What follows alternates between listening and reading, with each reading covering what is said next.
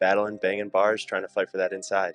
Went for a little pass from the inside and I got sideways and I got shuffled back. I took the inside line and I cleaned him the f- out.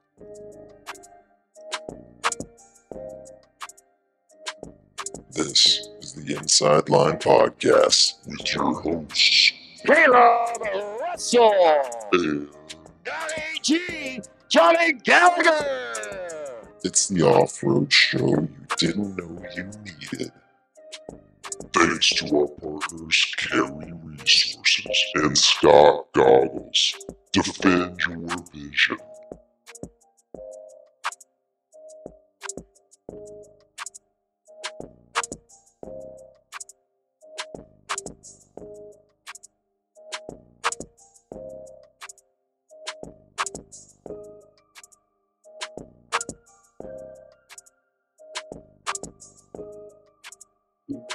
Welcome back to the inside line. Round number nine. We're getting go. there, man. Nine. We've stayed pretty consistent with this thing. We, we missed a little there in the middle, but you know it's preseason, man. Things get busy. Yeah, we had a busy week. We got- Missed we got a bit. few We've ads. stayed. I mean, we haven't been super consistent on the day that we're doing this by any means. I don't even know what today is. Is today Wednesday? Uh, I think it's Thursday. Is it? All right, No, it's Wednesday but it's gonna be Thursday when you're listening to this. or Friday. It could be Friday.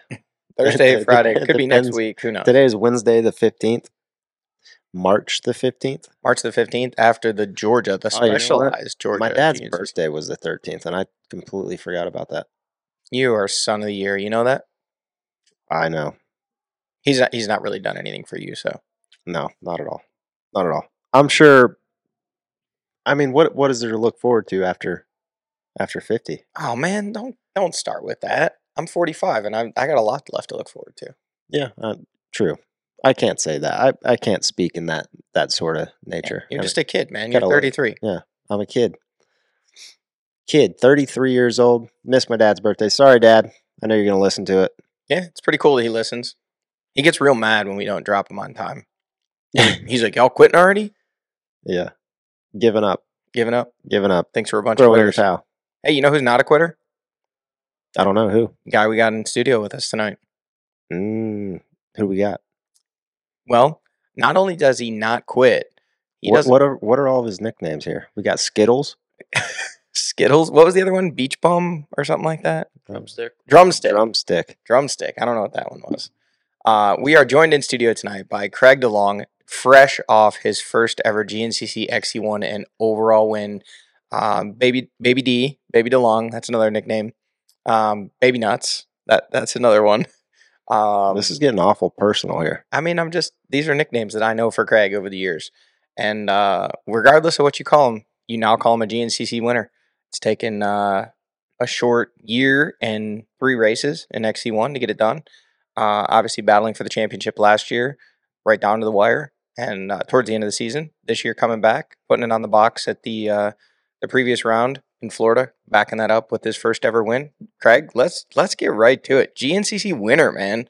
How does I, I asked you? I think it was Sunday. I asked you if it had sunk in, or Monday maybe. Uh, we're now Wednesday. Has it sunk in yet? Um,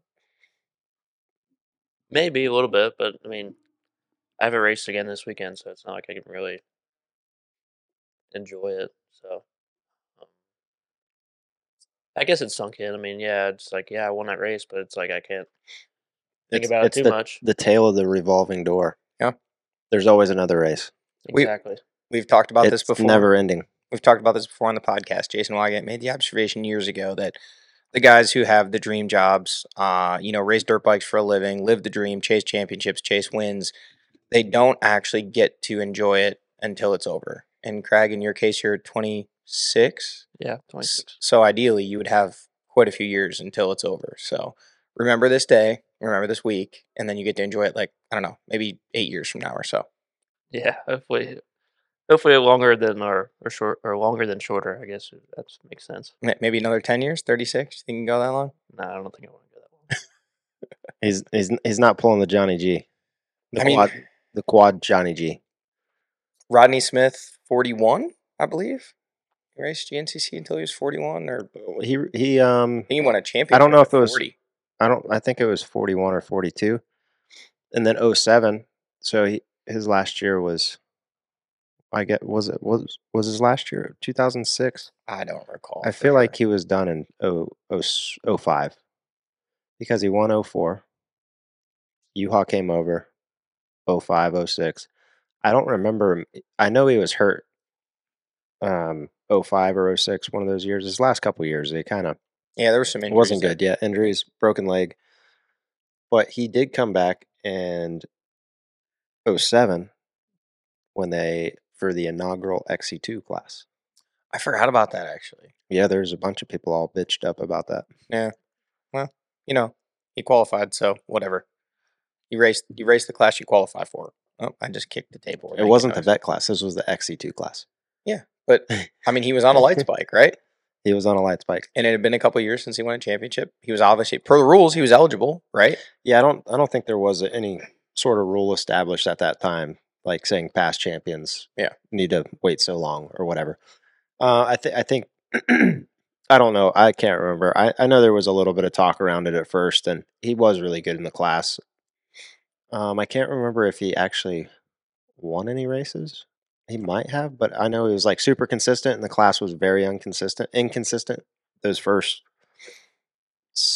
seven rounds or so, and he was like in the championship battle, maybe Yep. in the, even in the points lead. But Yep. he ended up not racing all the races just so you know he didn't come back and like win a lower division. Yep. so to speak. So I feel that. Old, But- old enough to be everyone's dad. yeah, he was in that time. I know that feeling. What do you call me, Craig? Dad. Papa Bear. No, Dad. It, I- yeah. Anyway, Hey, Pop.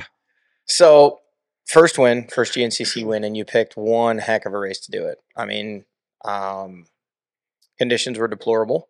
It was bad. It just kept raining. Um, Looked like a hell of a good time. Yeah. Oh, it- we're we're in a new location here. yeah, I don't know what that noise is, but That's the uh, the heat kicking on here. oh, all right. Let me take care of that. You talk to Craig.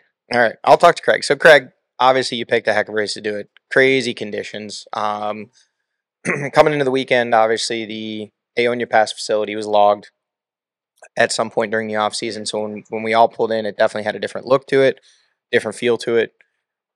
And just talk us through like the weekend. What were you thinking, feeling coming in after Florida, and uh, how did the race go for you? Obviously, once the once the rains came. Um, after Florida, I was obviously a good boost of confidence, leading some laps and hanging on for a podium, and um, and that was a big boost in my morale and my confidence. So going in through the week, I was pretty much just make sure I rest up, and uh, my hands were all right, so I didn't have any like big blisters or nothing like that. So I knew Georgia was going to be good because I, you know, I was I've ridden there good there in the past, and uh, just a little bit of confidence goes a long way. And um, whether it rained or not, I mean, I was I didn't expect it to be a, as bad as it was, but um, once I saw how mu- how bad it was raining, I was a little bit worried because I'm not the best, uh, or in the past, I should say, I haven't rode mud conditions like that the best, so a little bit concerned. But um, know, once it started, it was it all goes away. So let's talk about that. You led some laps in Florida. You got out front early. Um, you really were setting the pace, and you kind of rode away from those guys for a little bit. I mean, not a huge gap, but you know you were out there by yourself. Ultimately, the uh, the next pack kind of ran you down, um, chewed you up, spit you out for a minute, and then ultimately coming back to three. Um, what did you What did you learn? What did you feel? You know what What was was that on your mind at all coming into Georgia? Um, yeah, it was a little bit just reflecting because um, the only other time that I led was at the end of the race at the Burr Oak. So, um, complete opposite, leading, setting the pace, and Florida's tricky because it's the first hot race of the year. It's the roughest race all year, so it's um, it's different. So it's like I didn't know how fast to go, and I, you know, I didn't want to go too crazy, and Um, Stella. I'm sorry, this dog goes ape shit when we start a podcast. Yeah. It- it- It's dinner time, Yeah. and she hasn't been fed. Caleb's Caleb's German Shepherd Stella. She won't she'll down. she'll just lay around all day long. The minute she sees She the podcast fire up, she you hear the nails on the floor. She wants to be fed. Uh, Caleb's probably gonna have to leave. We're gonna do 15 minutes or so of this without him. He's gonna have to go feed Oh her, take gosh. her home because she otherwise she's just gonna pace around for the next. She's gonna wind up yanking all these wires out.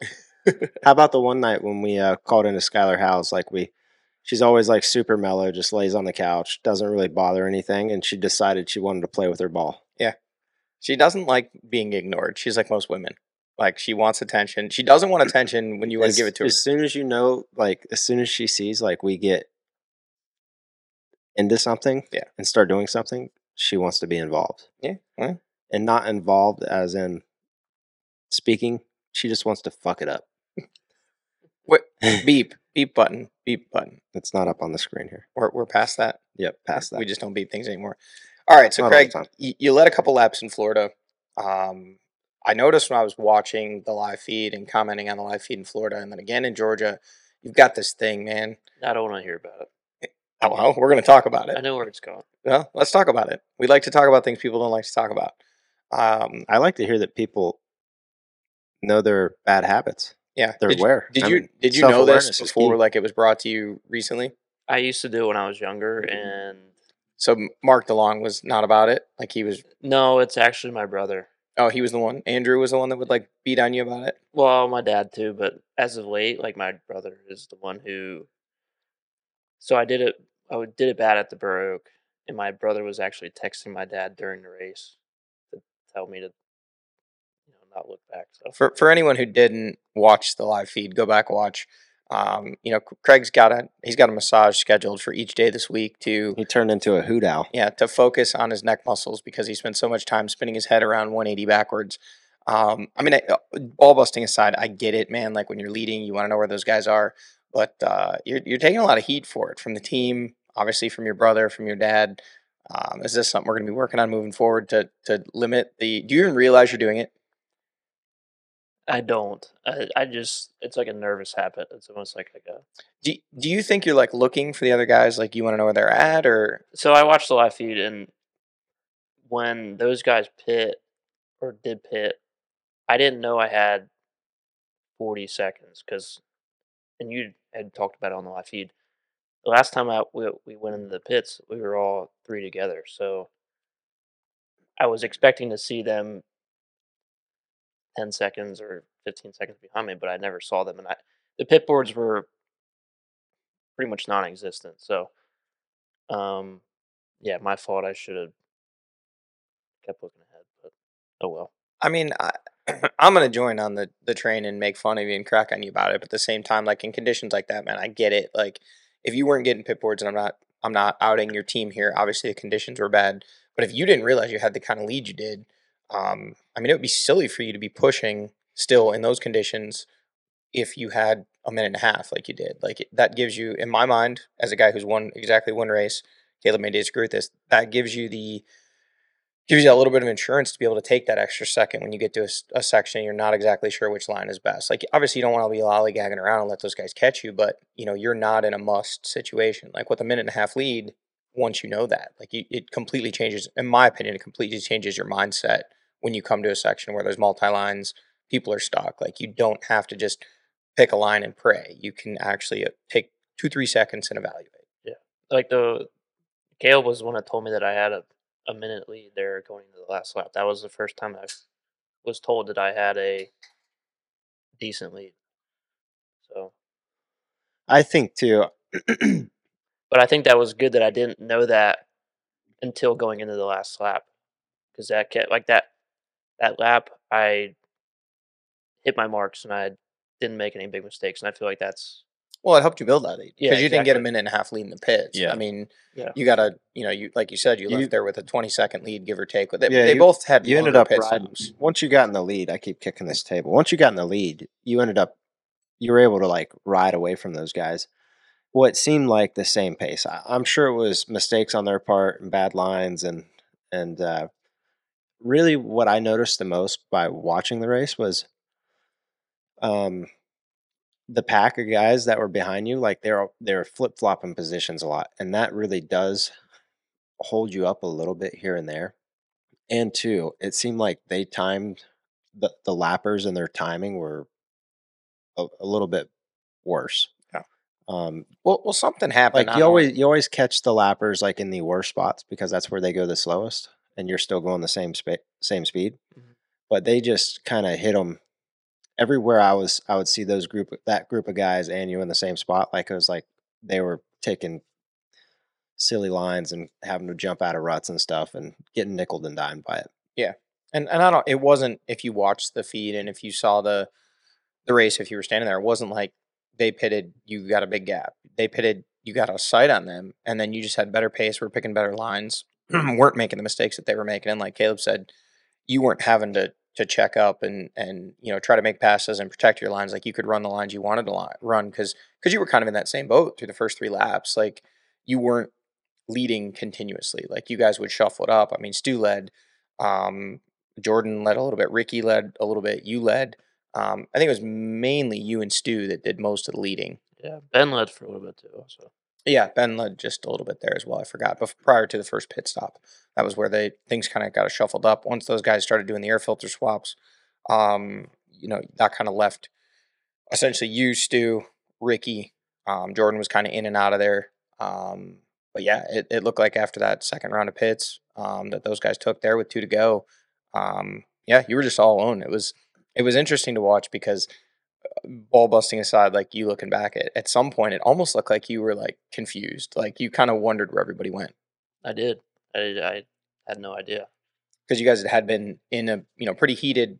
When I say that- heated battle, it's it's a different kind of battle. Like you guys aren't. It's not rev limiter popping. Like it's kind of almost like a game of chess. Like you're you're trying to get through the spots clean and, and get ahead of the next guy. It's battling at a lower intensity physically, but a higher intensity mentally almost. Yeah, it was a lot of back and forth up until that pit stop. So it was like I was expecting them to when we got into like the more technical spots to like run me back down or you know be able to see me and just you know because it's easy to back. follow. Yeah, because conditions like that, it's like the first guy is.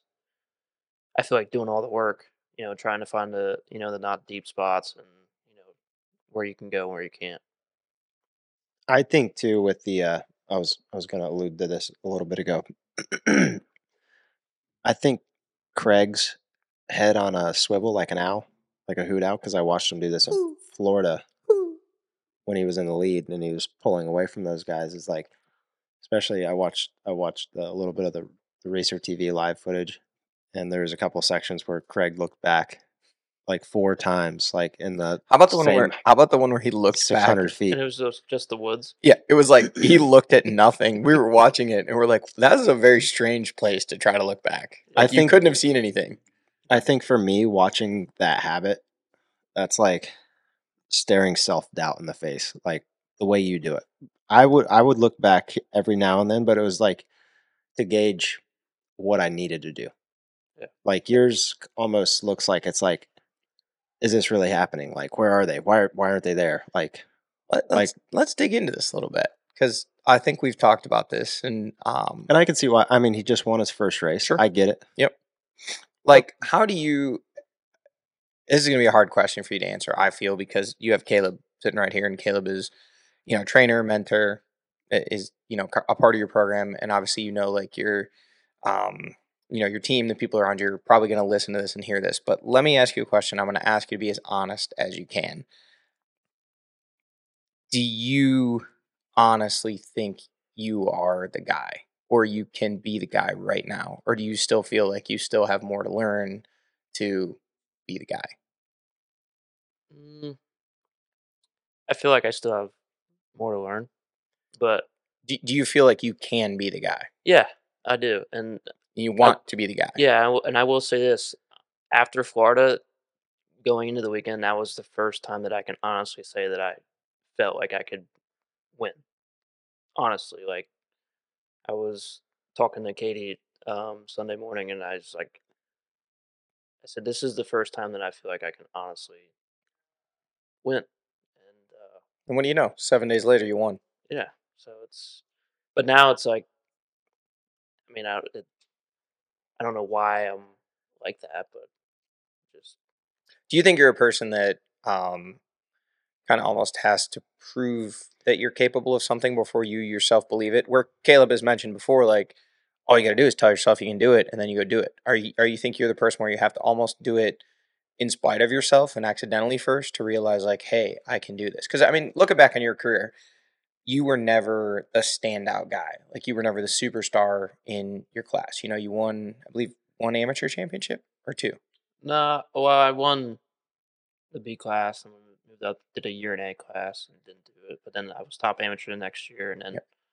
snowballed in the XC2. But it's like, like you said, like I almost have to like it's like baby steps. Yeah. Because like you weren't a powerhouse as soon as you moved into XC2. Like you No. worked your way up through, and then it was kind of, if I'm remembering correctly, it's like you kind of got that win, the first win, and then things started to build from there. And soon after that, suddenly you're battling for wins week in and week out.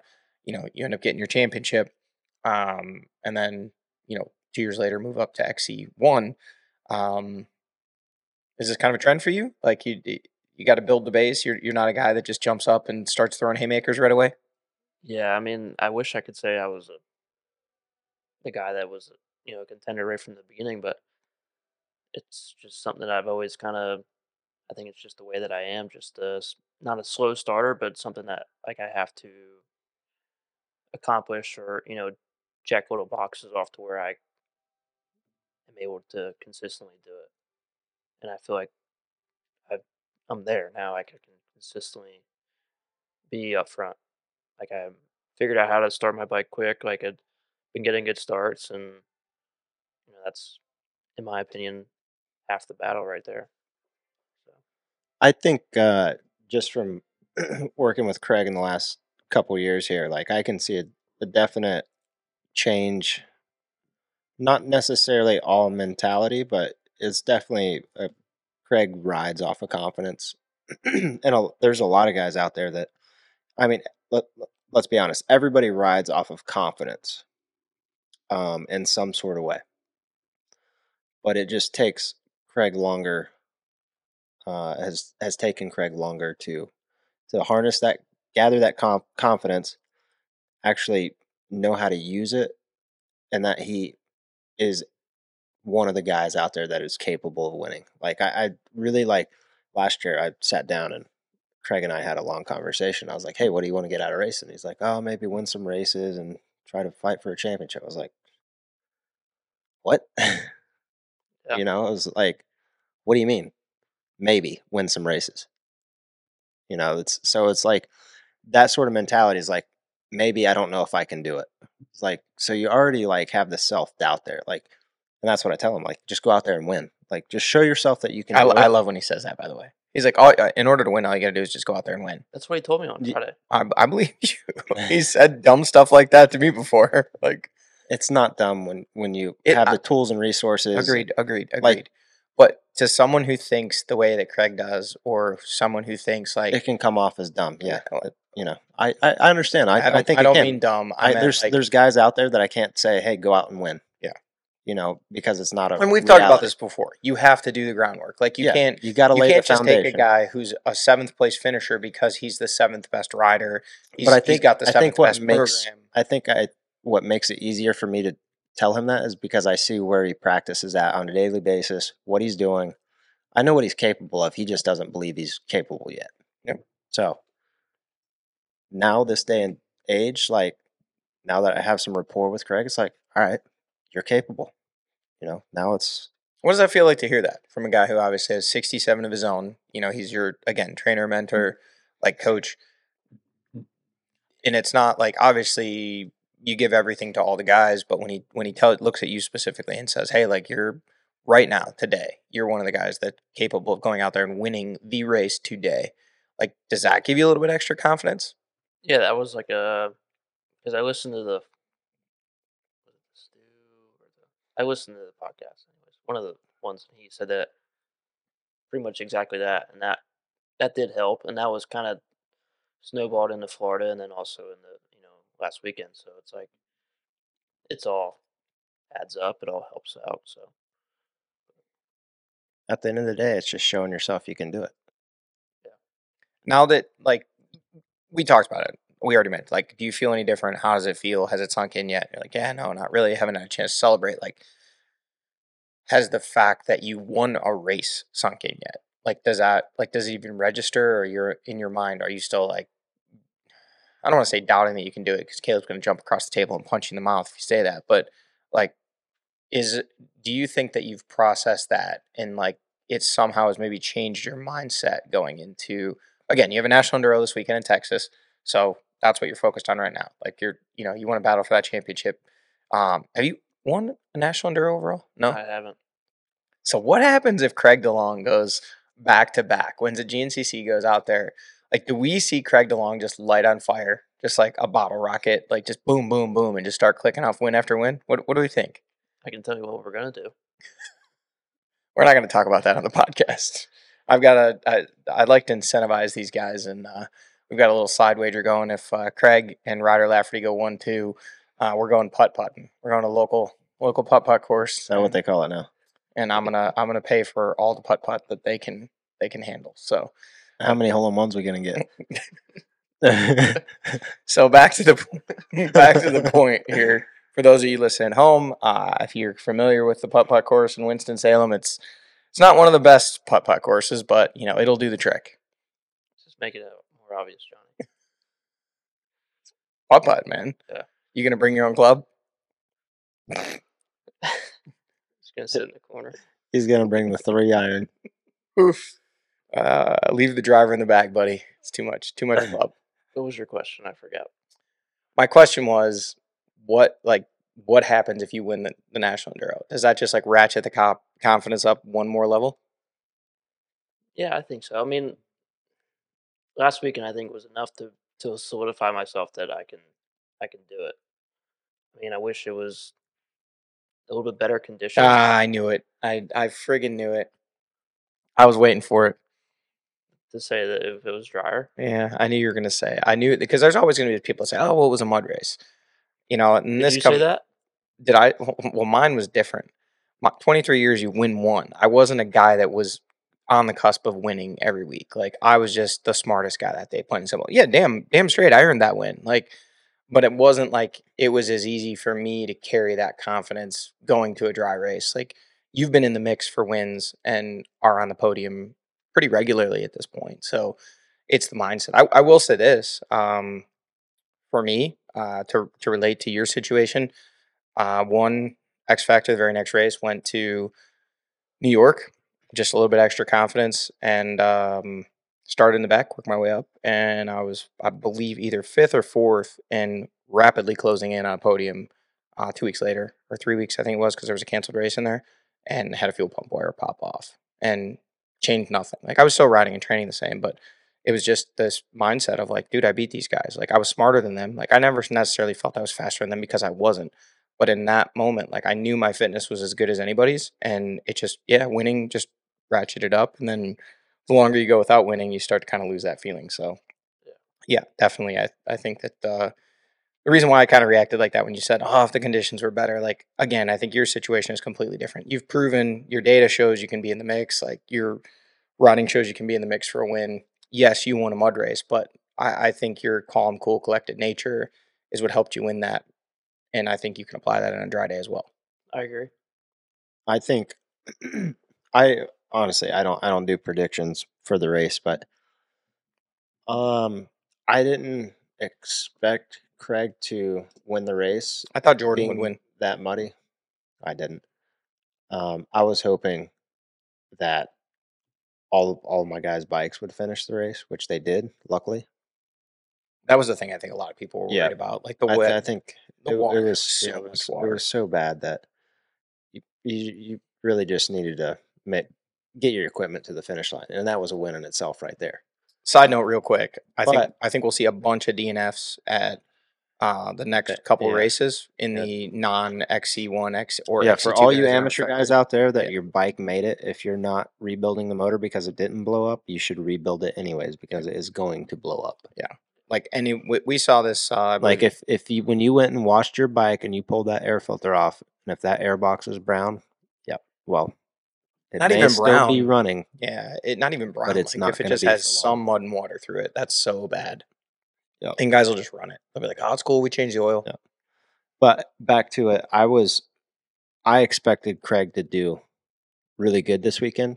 Um, I I could kind of tell just some of the short conversations we had, the questions you were asking, like it, it was questions of um sort of confidence in a in a sense. It was you asked all the right questions to to assert like confidence in yourself. I feel like it wasn't asserting it wasn't questioning doubt so it, if i felt like you weren't doubting yourself and you knew you were capable but uh, the win in those conditions after saturday i was like yeah i think you can be be on the podium and fight for the win today i think it was if you would have got the whole shot which you almost did anyways but I did. oh you did get the whole shot Mhm. see I, I didn't see the first little bit i just seen I was standing there. Yeah, it was good. the You- six mile i was at the six mile marker the first lap so You were. It was funny because you got the whole shot, but you were super cautious, like because you didn't know what was there for grip, like with all the water and mm-hmm. everything. Like you were. A lot of the guys were like trying to lean their bike over, and you know, were losing the back end, trying to get the front under him. Try, you know, it was trying to wash out on him, and you just kind of like kept it completely upright and just rode like and got the whole shot. So it Yeah. worked out. I didn't want to lead. Like honestly, I can admit that. You said that in the post race interview uh, on Racer TV. You were like, "Yeah, man, I got I got the start, and I really didn't want to re- lead, so I kept like trying to let guys around, and I'd let them around, and then not let them around, but because Caleb will get mad about that if you listen to the podcast. well it just depends i mean Well, I did lead for probably about two miles worth, and like it was wet, and I'm like, man, I don't want to. Yeah, you don't want to be the first one trusting those water holes. Like you want to gauge somebody Yeah. at least. Like I'm game for that. So, John, when I say, and I'm sure all these people out here listening to the podcast, maybe I just have that much more racecraft than everybody, but you don't want to let somebody by on a dry race that can yard you. Like you want to get up there and assert yourself and try to to hold people off as long as possible. But when it is five inches of water on the ground Yeah. and you can't see the ruts, like No, we talked about that on the broadcast. there's nothing too. wrong with letting the next dumbass by that wants to Yeah. lead and drown their bike out. I I mean, know. per, and I'm not calling anyone a dumbass, but perfect example here, XC2. Those guys are one through eight OA on lap one, and not a single one of them end up finishing in the top five overall. Um, it's just you can't send it that hard that early in the race and expect to maintain that pace without sucking water, without burying your bike. It just and it's not that's not putting those guys down. They were riding great. Some of them were picking all the right lines, but you're it's like playing Russian roulette, and you just every time you come to one of those sections that has 15 lines and you don't you know pause for a second and kind of take a look and just send it. I mean, you can only you can only pull that trigger so many times before something fires. And uh, we saw so many of those guys losing uh, losing bikes, losing motors, um, yeah, and just burying it. Uh, yeah, sometimes you got to just take a step back and and calculate a little bit more, which you did a great job of that for sure. Yeah, yeah I've I made sure that I I didn't want to be pulling my bike out of a of a hole. Yeah, I, I, it's especially the first lap or two. After the first lap and a half, you kind of have everything figured out. Like, okay, this was seemed really bad over this way. I don't want to. I want to steer clear of that. Um, this is falling apart at the end of this lap, so you know it's going to get worse. You, you, you're taking in all of this information. I feel like a lot of guys don't have that mentality, or it's not a mentality. The the know how to actually correlate what is happening happening around them like in the race and then use that knowledge that they're seeing firsthand you know? I feel like i was always really good at that. I was uh, really good at being able to read the people that i was racing with read the lines figure things out watch in mud races. I was terrible at mud races because i had a shitty attitude when i was younger and i turned out to be one of the best riders in the mud after that so it wasn't because i was just really good in the mud. It's just because I learned that winning these races was all about checking your surroundings and being aware of what's going on all the time. Yeah. You know, there's a time and a place where you need to like go blank, but not in a mud race. So, shifting gears a little bit here, and I know Craig, uh, he- may not want to. This is kind of between you and I, Caleb. Um, a couple things we we want to talk about. Craig's a little bit different than most. Like racers as they come typically are type A personalities, um, aggressive, like almost loud and boisterous. Not all, but Bluetooth. oh, oh, oh, yeah, okay. I didn't know what you were saying. I, I'm getting like I'm sorry. Back back to your speech. I was just trying to get you to hook your phone up to this so we can make a phone call here in a minute. Um, Craig, you're not. We're gonna keep you out of this. You're here. You're listening. Craig isn't the typical racer. Like even knowing him when he was younger, like he doesn't have that attitude. He doesn't have the chip on his shoulder. He's not loud. And I'm not. I'm not making a generalization. There are definitely racers that are, um, you know, well spoken and say all the right things. But down deep, most of them have some kind of like this. I've got something to prove. To me, and obviously you working with Craig, I've never seen that from him. It's like he does it because he wants to prove it to himself. And he, I think that's part of that whole racing his way into that position. Like, how is that for you to work with him? I know, has there ever been any frustrations now that he's sitting here and he gets to hear it? Has there any ever been any frustrations with you thinking, like, hey, this guy just isn't like aggressive enough, isn't isn't loud enough, doesn't speak up for himself enough? Yeah, I think that kind of hits all of the above in certain ways and certain aspects, but you know, not I understand that not everybody is the same. They don't think the same. They don't act the same. Uh, but I, I really don't. You know, I'm not. I'm not here trying to change the way these guys live their lives as a whole. Like I'm trying to change how they live their lives as an athlete and what I'm getting, Craig, for anybody that knows him and those of you that don't, he's just a very unassuming guy to talk to. Like he's just soft spoken, um, fun loving, like super easygoing, doesn't like stand out in a crowd, like and, and is happy that way. So the fact that you can go out on a racetrack and push yourself and take yourself to that dark place, like there's a demon inside you, Craig. Yeah. Like, I, i- is that something that you really like? You look at these guys around you, and most of them are Type A personalities, like flexing on each other all the time, and you're kind of just, I don't know, just content to sit in the background. Like, is that an approach, or is that just authentically who you are? I'm just like an out, not an outspoken guy. I've always been kind of shy and actually I think back.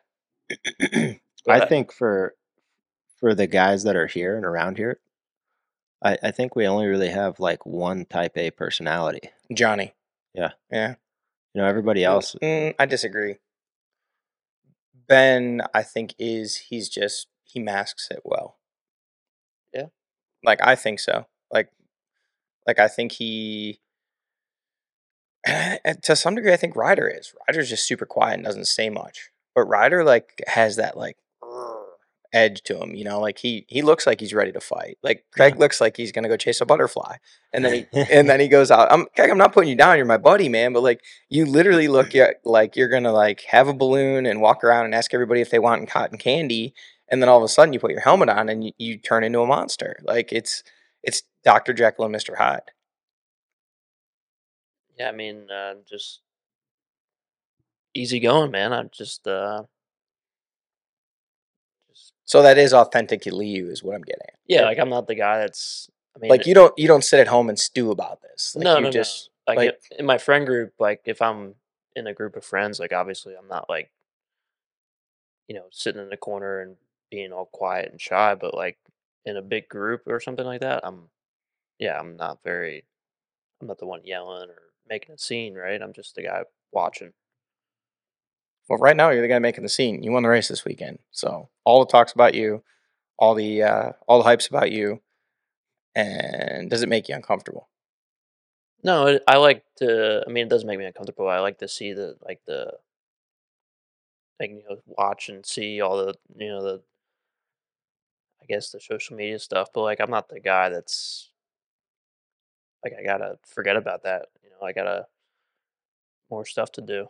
So All right, one more quick question about this. Your Okay. brother had this thing. It was called a hate tank. You know where I'm going with this.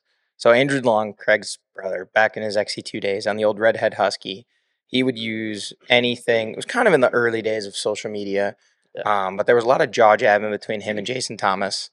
Um, there were some others, but it was mainly him and Jason Thomas. And things that Jason would say, he would he would just say, "Going in the hate tank. It's going in the hate tank." He was driven by that like desire to prove people wrong. Does Craig DeLong have a hate tank? Uh, yeah, I think I do. It's just Are, are you willing to share with us what? I think you- everybody has sort of that hate tank. They, I mean, some just kind of use it differently. I would say. I mean, I I know I I was sort of the same way, in a sense. Is like I, I wouldn't say I like. s- Uh, I I'm more or less like, man, the worst thing you can do is tell me that I can't do something Yeah, we learned things.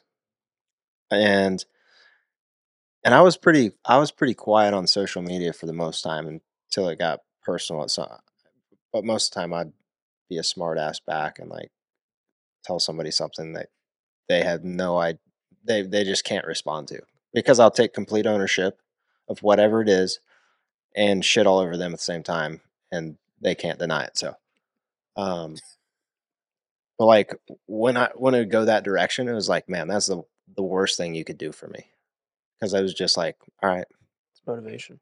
yeah, motivation, no screwing around this week, laser focus. Like I would get so much more. It, it it would help me focus more, like on myself, and like piss me off. Like I don't know. So I, I'm sitting here across the table from both of you guys. and You guys are like legit polar opposites. Yeah, Like- for sure. you and Craig couldn't be more different, but yet you guys work pretty well together.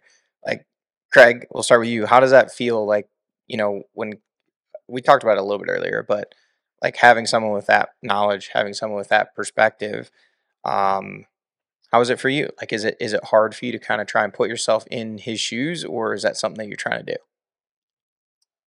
Um, Not necessarily in his shoes, but like see yourself from the perspective that he's seeing you from. yeah, I mean, I never looked at it that way. I mean, I guess with the accomplishments that he has, I mean, it's he's pretty much seen everything, seen it all. So for him to be able to to watch all of us here and be able to, I guess, nitpick or you know help every single one of us in our own little ways, it's like it's helpful and it's it's definitely a big. I feel like an advantage that I feel like a lot of people feel like I think want to have, but you know they can't. So um, yeah, I think it's I think it's cool, and I think it's great to to be able to to bounce questions off of or, or get his point of view and just have a different opinion and and and a different view on everything. How- How did it make you feel when you got called out on the contents of your center console on Monday after the race? I felt embarrassed because I was I meant to throw it away because I was in my truck before we left Tell dinner. tell tell the listeners what what happened, Craig. Um, after the race, I had Zaxby's and uh, On on the drive home, like yeah, I ate Zaxby's and I had um uh gotten a little extra to go. Skittles. extras. Wait, so there was a Zaxby's meal and then an, an extra Zaxby's meal to go. So I got the three nibblers meal. the three nibblers meal. I'm gonna say it, and then I got tenders to go afterwards. I didn't eat the tenders. I was full after my nibblers meal, but I took the tenders just in case. So you ate Zaxby's at the Zaxby's location and then took yes, the, the yes. nibblers to go or the tenders to go. Yes. Okay. What else, Craig? And then I go and get diesel like two hours later, and I walk inside and I get a Mountain Dew, and a little Pack bit- of shitty Skittles. yeah, I mean, who eats the tropical Skittles? They were smoothies, Skittles smoothies. I know because he tried to pass them off to me on Monday morning before you found them. and I ate like three or four of them. And I was like, I don't want these things. And we put them back in his truck. And then, Craig, what else was there? I got a Snickers as well. Craig, he didn't Just find living his best he, didn't, life. he didn't find it. You know what, though? I mean, dude, you just won a race. Like, if that made you happy, but then you got called out in the group message on Monday. I did. And how did that come about? Why was why did Caleb find all that? Because I didn't throw it away. It was sitting in the center console. And he he had to use your truck. he had to use my truck, yes. And I said, well, I my response was, well, I've I feel stupid. I should have thrown that away. and, and that so the reason why I brought this up is to me that is the defining difference between you two. Like literally Ben Kelly sitting there next to you, the text comes through to the group, and Ben looks right at you and says, Did you see Caleb's text? And you're like, Oh man, I meant to throw that away. And Ben looks at you and says, No, tell him he won, baby. I do what I want. Like, I just want to race, take the Alabama Red Bull, the Skittles, the Snickers, and the Zaxby's and shove them up your hoo ha. I don't care, man. I won. Like, that's what I wanted. And that's what win- winners get to do what they want. And your response back was, I'm sorry, I meant to throw that away. like, you're apologizing for having some Skittles, Zaxby's, and a, and a Mountain Dew after winning a race. And we'll we'll let it. And I was I was just I sent the I seen it. I was like Jesus Christ. He would have all this shit right. I found out Craig did give attitude back one time. He was telling us about this. You about the pizza? Or did you not no. actually give it? No, to- he didn't. He probably didn't hear it. Well, I heard remnants of it, but honestly, that conversation. So we had uh, me, Craig, Jacob. We had a, a very in depth conversation of how to be the guy, being the guy, and what it entails.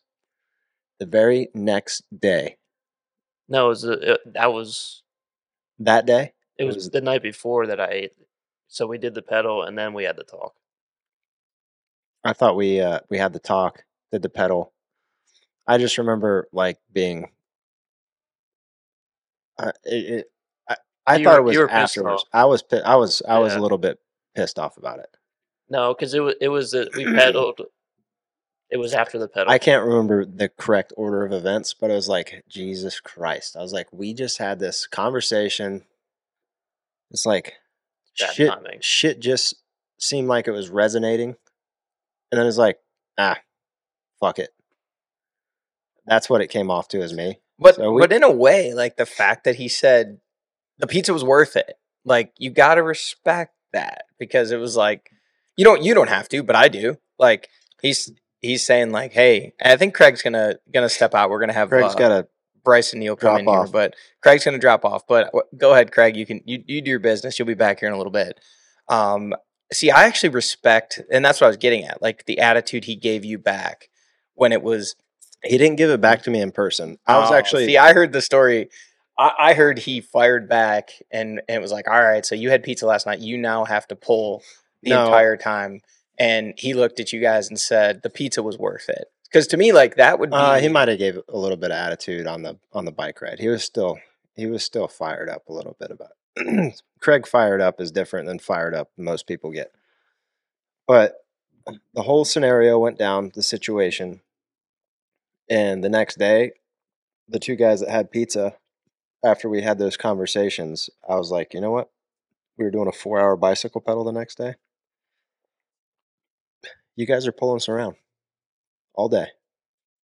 And they, they started dropping off there at the end, and I got in the front.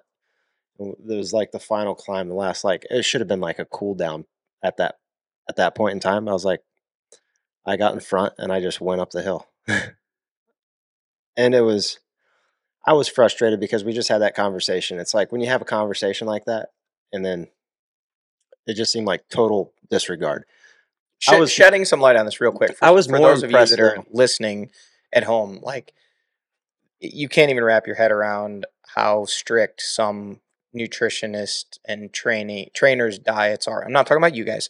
Um, like Aldon Baker, for instance. Like, there's there's stories. Yeah, these guys these guys would think they're in prison camp if Yeah. we implemented that To- sort of regiment on them. to Like, that we're- point, Jacob and I are, are very lenient because for the most part they all do eat very well.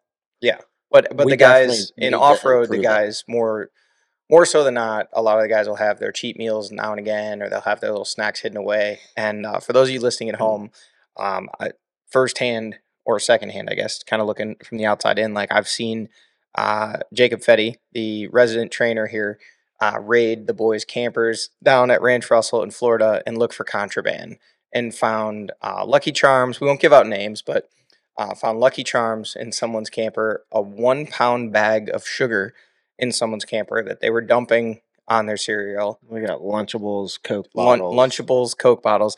and then he would regularly go through the trash and see. Son kid. Well, the dogs would regularly go through the trash. No, he told me he, Jacob was Oh. going through the trash, like not item by item, but he would open the bags and look in it, and he would find like gas station pizza boxes and things like that. And everybody would always point the finger at like anybody that was there that wasn't on the program, like somebody's wife, girlfriend, you know, one of the one of the guys that just stopped in. There, oh no, no, it was his. Like, Well, if you're gonna take, I, I, don't think he was went through the trash. I think it was the dogs because I remember we picked it up a few times. But uh, the problem is, is like, I don't know, we're we can, uh, yeah, you, you lead the horse to the water, but you can't make them drink it all the time. You know, that's what it is. Like they think they need this shit and they don't, and we we're very lenient on that side of things because it is a touchy subject. But you know, they're still doing they're doing good. They're doing the work. They're putting in the time. I get it. I didn't. let, us I- talk I- about that I for a minute, like though. Like you I have, ate really good, but I did have a you know eat like shit every once in a while. Yeah. But I think it is. Let's let's clarify, and and I want your opinion. I'm going to make a statement, and you can fire back at me. I think it's different for off road than it is for motocross and supercross, and and the reason why I think why is the off road guys are more endurance athletes. I'm not saying they can just eat garbage, but I believe there's a little bit more room to stray off occasionally within in moderation. Bullshit. Okay, Never seen the Tour de France? I'm not. That's not what we're talking about here. Well, You, do you want to to the big difference with Tour de France? what is it? The big difference in Tour de France is watts per kilogram, bro. Weight is everything in Tour de France. Also, they're not endurance athletes. Absolutely they are. All right. Well, they race two weeks every day with two rest days. Yeah. They eat nuts and grapes and live off of that. They eat more than that. They they take they have their intake of calories is very high. Right. But it is whole food that is good. Sure. These guys are eating junk. That is the difference. I'm not I'm not justifying whoever had the fruity pebbles. What I'm saying I'm- is Uh, no, and and this is why we're it's we're not strict on certain foods that they eat. Other than let's make sure it's what a endurance athlete would put in their body. You know, Zaxby's isn't one of them. Pizza isn't one of them. On the regular, you Sure. know, this is this is more of an hab- a, habitual problem that we have. It's sure an understanding. And So- I, many many years ago, the first person that I knew in off road was actually an ATV guy who really paid close attention to his diet. Um, and he said for him, it wasn't. It was yes, of course the the diet was important, the nutrition was important, but for him, it was he really liked a lot of bad foods, and he said for him, it was the mental hurdle of being able to convince himself to not eat those foods that he felt made him stronger on race him made himself stronger on race day to essentially push through the desire to eat those things and just not eat them. Yeah, I mean, you can find confidence in anything if you want to find it. But it's some guys have no desire in finding out what something can do for them. You know, it's we're all human. We we all think differently. Lots of things drive us differently. Um this topic has gotten a little out of hand and No, I don't think it it's- has, I don't, I don't think it's gotten out of hand. Let's let's it's transition. got a little drug, drug on. I wanted to make a point um, about Craig and the whole incident, the situation, where after it was said and done, it was like a couple days later. He came up and he was like, he's like, hey man, I know what you mean. I'm sorry. It won't happen again. You know, it was it was pretty simple and to the point and straightforward. And so I feel like the conversation did re- resonate in a sense, and he took it to heart. You know, he understood that I wasn't being a dick for no reason. It was for his own good. It wasn't me being a prick to be a prick. It was like, hey, we just had this conversation. You can be the guy if you do these few simple things. And then he essentially, at the time, it was like in one ear, out the other. And he's like, that was, yeah, learn learned a lesson. learned a lesson. Yep. You know, it Well- wasn't it wasn't to give him shit just be, to give him shit. when when you talk about being the guy and when you talk about somebody who likely does pay very close attention to their nutrition and accountability for it. Uh, we're going to uh, we're going to join somebody in here, and uh, they're going to uh, get a little perspective. Uh, so far in 2023, um, one guy that's kind of head heads and tails above everybody else. Is this a quadist? It, it could be Hello. Brycen. Hey, buddy. Hey, Johnny G and, and Caleb Russell here. You're on the Inside Line podcast, and uh, we're transitioning into you talking about uh, somebody who is We've just been on a, a eight minute long tangent about um Uh, nutrition, uh, nu- uh, nu- accountability for nutrition. Uh, So accountability. let, yeah. let's start off with a zinger of a question you have not been asked after three straight wins. Did you eat Zaxby's? What did you eat on the way home from the Georgia GNCC? What what was on the diet? What'd you eat? Well, actually, we we went to Outback. Uh, Dad and I we went to Outback. I had a had uh, cheese fries as the appetizer, and then I had uh, had a steak, loaded baked potato, rice. Had some broccoli with that, and then I had whatever Dad's rice he had left over too. And then Was that and then I got rice? hungry. on the way home. It was like I don't know around midnight. I got a got the jar of peanut butter out and uh, some honey and a banana, some bread, and I made me a big old gigantic peanut butter banana honey sandwich. And yeah, then I made a huge breakfast the next morning too. So I, I cleaned house. So was there any Mountain Dew, Skittles, or a Snickers bar consumed? Uh, no, I'm I've never been a pop guy really. You know, eat like I I like I like coffee and water, Gatorade, but uh, I've never really been a Mountain Dew or, or pop guy. Like uh, I like Red Bull and, and Monsters and things like that, but Well, we had a your uh, we had your counterpart, um, former teammate actually from the Coastal team. Uh, we had Craig DeLong on here with us. He had to step out, but uh, he may be back, and he said he might have some Brycen stories. He was trying to remember any that he might have, but uh, he he got busted on Monday. There was a we talked about it, so we won't beat it to beat it to death. But there was a bag of Skittles, a Snickers bar, an, a uh, a Mountain Dew, and leftover Zaxby's in the center console of his truck. And Caleb went to use his truck on Monday and found it. So he, we we we were curious what the uh, ATV winner consumed post race. So the cheese fries were kind of like your big cheat, I guess, if you will, right?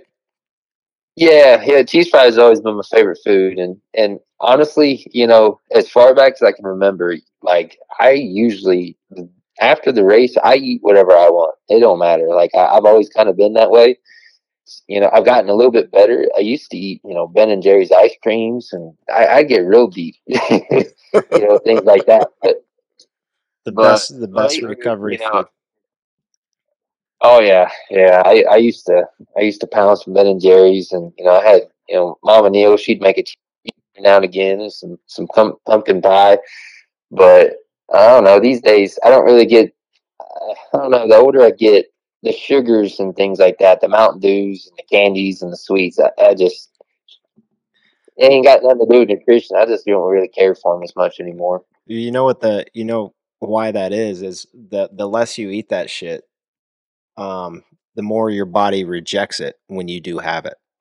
So I mean that's that's one of the biggest things I found is like like if if I used to love milk and cookies. I used to drink milk all the time. I don't I'm not like completely dairy free by any means. I still eat cheese on a lot of a lot of things. So but if if I were to like drink a glass of milk, my stomach would just be in shambles for a while. Like if I eat ice cream, like cake or anything like that, like I feel like shit. So it's like I don't really crave it at all anymore because it just makes me not feel good. Yeah. You know, I was talking about to uh, McGill on the start line for the morning about that. He said the exact same thing. He's like, you know, I used to love that stuff, and he said now I just don't want to feel like shit no more. and that's what it boils down to for me as well. It's like, you know, it, yeah, the stuff tastes good in the moment, but man, the next day Yeah. it just You pay for it. Does it? Does it though? Like, does it really taste good in the moment, or do you just think it does? Because, like, I know for me, um, granted, Brycen, you you've seen me. I am the essentially the peak male fitness. You know, I mean, there's not. I think I'm less than one percent body fat. Um, but I used to really enjoy fast food, and I don't believe that the quality of fast food has changed any at all. But like on the rare occasion that I'm traveling or whatever now, like you take uh, to me like I take like three bites of it. And I'm like, this tastes like pure garbage, and end up like just chucking it in a bag for the most part. Like I, I can't even eat it. But I think your taste buds change as you get older too. Uh oh. Uh oh, did we lose Bryson? Oh god. Oh no, here we go. Got to call him back. The Wi-Fi call go go south there. I don't know what happened. We got we got good service. What do we got? AT and T or Verizon? AT and T? No, well, can't be their problem. No, AT and T's perfect. we'll, we'll give him a call back here. Maybe it was his service. Could have been. He must have Verizon. We're Is calling. is it's not ringing? I mean, it says it's calling. Hmm. Are we having technical difficulties? We might be having technical difficulties here. This is it. It's definitely not dialing. All right, try again. I don't know what you want me to tell you. Swipe off of it or something.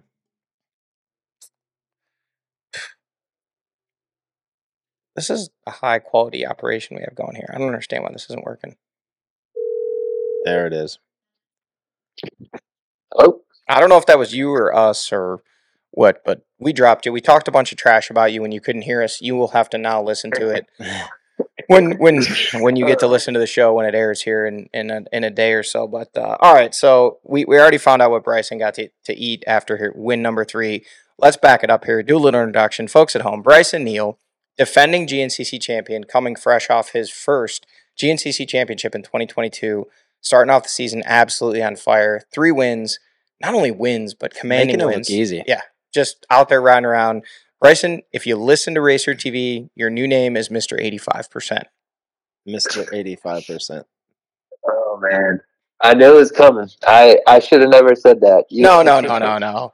Actually, I will transition to that, but I want to talk to you about something that Mikey Wayne said you said in an interview. But Mr. 85%, you don't have to say a price. And Anybody with a set of eyes can see out there that uh, you're just running completely controlled. You're you're well within your abilities and you're able to click off these wins.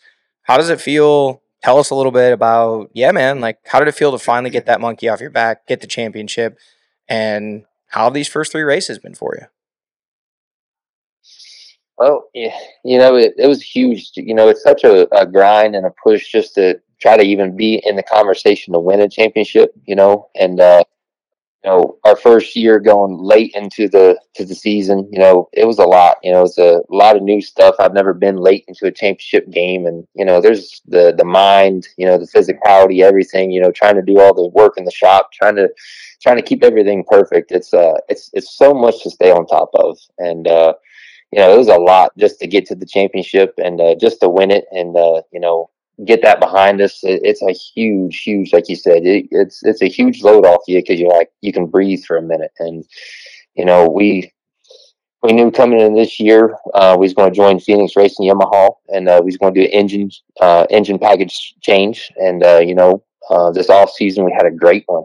We, you know, we we linked up with the guys down in uh, now Salisbury, North Carolina. You know, Dan and Lonnie and Brandon at DASA, and um, you know, we went straight into engine testing, and, uh, you know, we we came out with a great package, and um, you know, joining Phoenix Racing Yamaha underneath the guidance of David Eller, and uh, it's it's been just a super smooth transition. I mean, it's been awesome. They've uh, it feels like we've been working together for years, and um, um, we're all such great friends, you know, getting to hang out with Grayson and Joel and, and all the guys on the dirt bike side of the shop down in Phoenix. You know, it was it was really cool. Really get to hang out and see see so many people from so many different disciplines and you know, pet it up and talk and it's, it's it's really cool. It's a great group of guys to be around and and Joel, he is a bad dude on an MX track.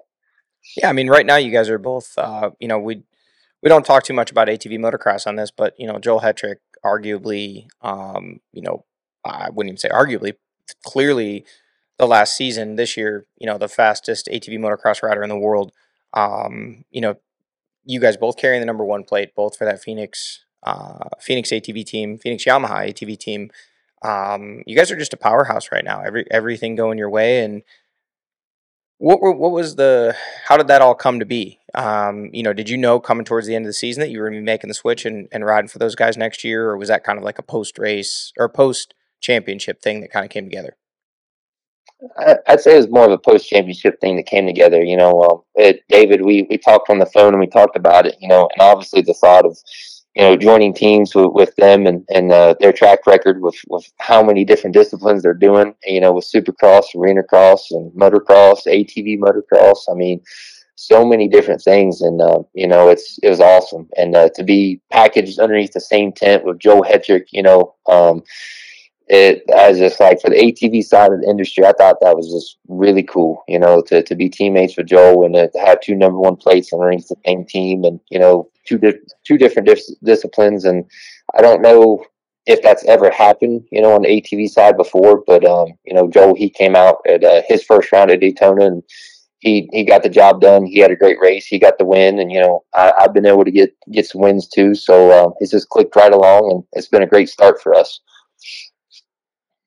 Yeah, it's looked uh, David over there with the Phoenix Racing uh, team. Um, we can't just say Honda team because they're a ATV Yamaha ATV team. Yeah, bike, bike side is Honda. David is a is super enthusiast. Um, you know, very established businessman, and he loves the sport. He's put together a team, awesome program for people or for racers, motocross, supercross, off road, ATV motocross. It's really cool. It's really cool to see. He's got a mega shop down there in uh, Salisbury, North Carolina, very close to here, actually. Yeah, About forty-five minutes. Forty-five minutes south, but Heck, we could have just seen if you were coming down to the Phoenix Racing Shop, Brycen. Could yeah, you could have stopped by and sat at our little uh, three three person. Uh, Oh, we could make here. four fit here. Yeah, Come we could've. But no, David's a great guy. It's an awesome program. It's it's cool to see um, him stepping it up and, and supporting you know all these guys the way he does. Um, you know, obviously he it, he's doesn't have to, but he's put together one heck of a team and uh, doing a good job running it all. So obviously the the success on the ATV side with Joel and yourself, it's um, second to none right now. So it's uh, it's it's been cool to watch. I know you're on top of your game, and man, I don't want to say it too soon, but this is uh, a scary season for everybody else. It could be uh, twelve for twelve. I'm I'm losing you guys. It's it's kind of cutting in and out on on my end. Well, uh, we were we were just discussing just how dominant you've been uh, through you know through these first three rounds of racing and the potentiality of Caleb. Caleb brought up the dreaded. He, he's going to go ahead and I don't want to say even say it. I, I s- he's going to talk about something that shouldn't be talked about this early in the season. He said the potential we're, for we're twelve. A the way, we're a quarter of the way through the 2023. We are. That's scary season, to you think. know? Yeah, we're only three rounds in, but that's a quarter of the way. Twenty five percent done. how, how do you how do you feel when people start talking about that, Brycen? Uh, that's not even on my radar, man. You know, like like only three races in jeans. You see, There's so much that can happen. I mean, look what happened Sunday to the dirt bikes of Georgia. I mean, an absolute downpour into rain. I mean, uh, the just to get to the start. I mean, the, the water was up over some some people's truck tires. It looked like from Mason Raiders video. So I mean, GNCC. There's so much that can go into it. So much that can happen, and that's not even on my radar, guys. I, I, I that's definitely cool to think about. But uh, gosh, that's that's such a long year, and uh, to you know, we're riding a bike from January all the way to the last week of October. And so many things can happen. So many different races. I don't know. That's uh, you know popped up on my radar to be honest. Yeah, I, that's honestly uh, a perfect answer to the statement Yeah. because it wasn't a question. It wasn't. I didn't ask, "Can you go twelve for 12? But that's still an ideal statement. You don't want to get too high on the hog. Not that I think you are. I think you're taking it race by race. You know you're capable of winning. You're going out there. You're putting yourself in position. And honestly, these guys are making your life pretty easy. They're just pulling over for you. Brycen, do you, have you listened to the podcast at all? I, I did listen to the one uh, from Florida on the way home from Georgia. I did. Uh, so the Florida one you you listened to and it's where- and I don't want you to take it the wrong way, thinking we're uh, we're wanting to see the demi- demise of, um, of of yourself here, but it's like, man, it's like these guys are just making your life a lot easier than they should. Um, just he's he's probably not going to agree with you on this. Yeah, like because no, he doesn't he- want anybody yeah, else he to listen and be like, no, "Oh yeah, those gonna let 'em bitches around. are just Yeah, moving yeah. out of my way." yeah, you know? exactly. No, But you understand where Caleb's coming from. Like, I, although I disagree with him, and and you and Jared, specifically Jared McClure, who we are talking about, or Caleb was talking about, you guys are pretty good buddies. You guys have been on uh, a couple of PDV teams for Liberty over in France, there in the Pont de Vaux race. Um, so you guys are buddies, you know. And and I kind of played devil's advocate and and argued the point. Well, you know, Jared might have been feeling pressure from behind from you, and ultimately, realistically, it worked in his favor because he let you by, latched onto you just for a little bit, and was able to pull a gap on those other guys. Um, so that said, like I could argue the point that it worked. Um, but yeah, Caleb's it was even brought up again tonight, not specifically you guys, but just saying like you never want to let somebody by that has the ability to smash you, which is you're not saying this, we are. Um, so far you've smashed your competition in 2023. Like it's been you've started, you haven't had a whole shot yet. You haven't really been right up front. You've been I think your best into the woods so far is four. Um, out of the first three rounds, you've been four, five, six ish each of the first three rounds, and have been leading. Um, well, Josh led lap one He this did. race, but that was the first time anybody's led a lap but you, correct? Or no, Jared. Jared led a lap in Florida. No, No. I did not. I watched him No, let him by after the five mile marker. Okay. So you had No, led every lap Caleb up to this right. week. Caleb is right. You know, if you're a, I don't know, team manager, trainer, uh, I don't know, anything. You know, obviously, if you're leading the race, you uh, ideally you don't want to pull over and, and let anyone around because you're in the driver's seat. You know, if the tights track like the, the like the racetrack we had this past weekend, there really wasn't that much places at all to make passes. And um, yeah, so just do your and thing out front and, and see what happens. You know, just just ride. Try know. to focus on yourself, which is, eh, you know, I and I I do come across and I I make these statements and it I make it sound like easier said than done a lot of times. But I've been there. But I know these guys, they're not like you're not that much faster. You just have the confidence. They don't think that they're in your league. I don't believe. Um, You're probably not going to get him to agree to any of this because his competition I'm- going to listen. ask- I'm not, yeah, I'm not asking him to agree to any of it, but but uh, this, for example, this past weekend the track was pretty one line. Josh went out there, led, and he probably could have led another lap, but he did let him by. He he got pumped up. He did a good job. He needs to get that experience to get up there. Did- uh, to I'm that point, that was that was a wrong move by his Yeah. part.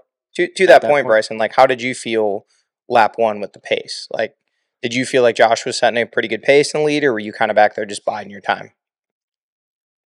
Oh well, um, Josh was rolling good. You know, the first lap off the start, you know, it, it was actually a little bit slicker than I thought it would be. You know, I was catching myself coming out of some of the corners, really trying to hammer the throttle, and I was like, you know, sliding out, and know, I was like, oh, I wasn't riding the track like I thought it would. I thought from just from the eyesight, I was like, man, this is primo. it looked, perfect. it looked super grippy. Yeah, but but Josh was ripping good on the first lap. You know, we had a he had a good pace, and um, he actually a couple places, two or three places. You know, he pulled some bike links on Hunter. You know, it was kind of like a yo-yo effect for all of us. You know, a little here, a little there. But um, toward the end of the first lap, you know, I, I could tell that he was starting to get a little bit. You know, they call it riding tight. And um, whenever I got to the lead, or whenever I got into second place, um, I was able to, you know, put together those few corners and kind of outside, inside, and, and uh, get up alongside him and, and make that pass. And uh, but uh, Josh was ripping good. You know, he's doing exactly what he needs to do. You know, he got a great start.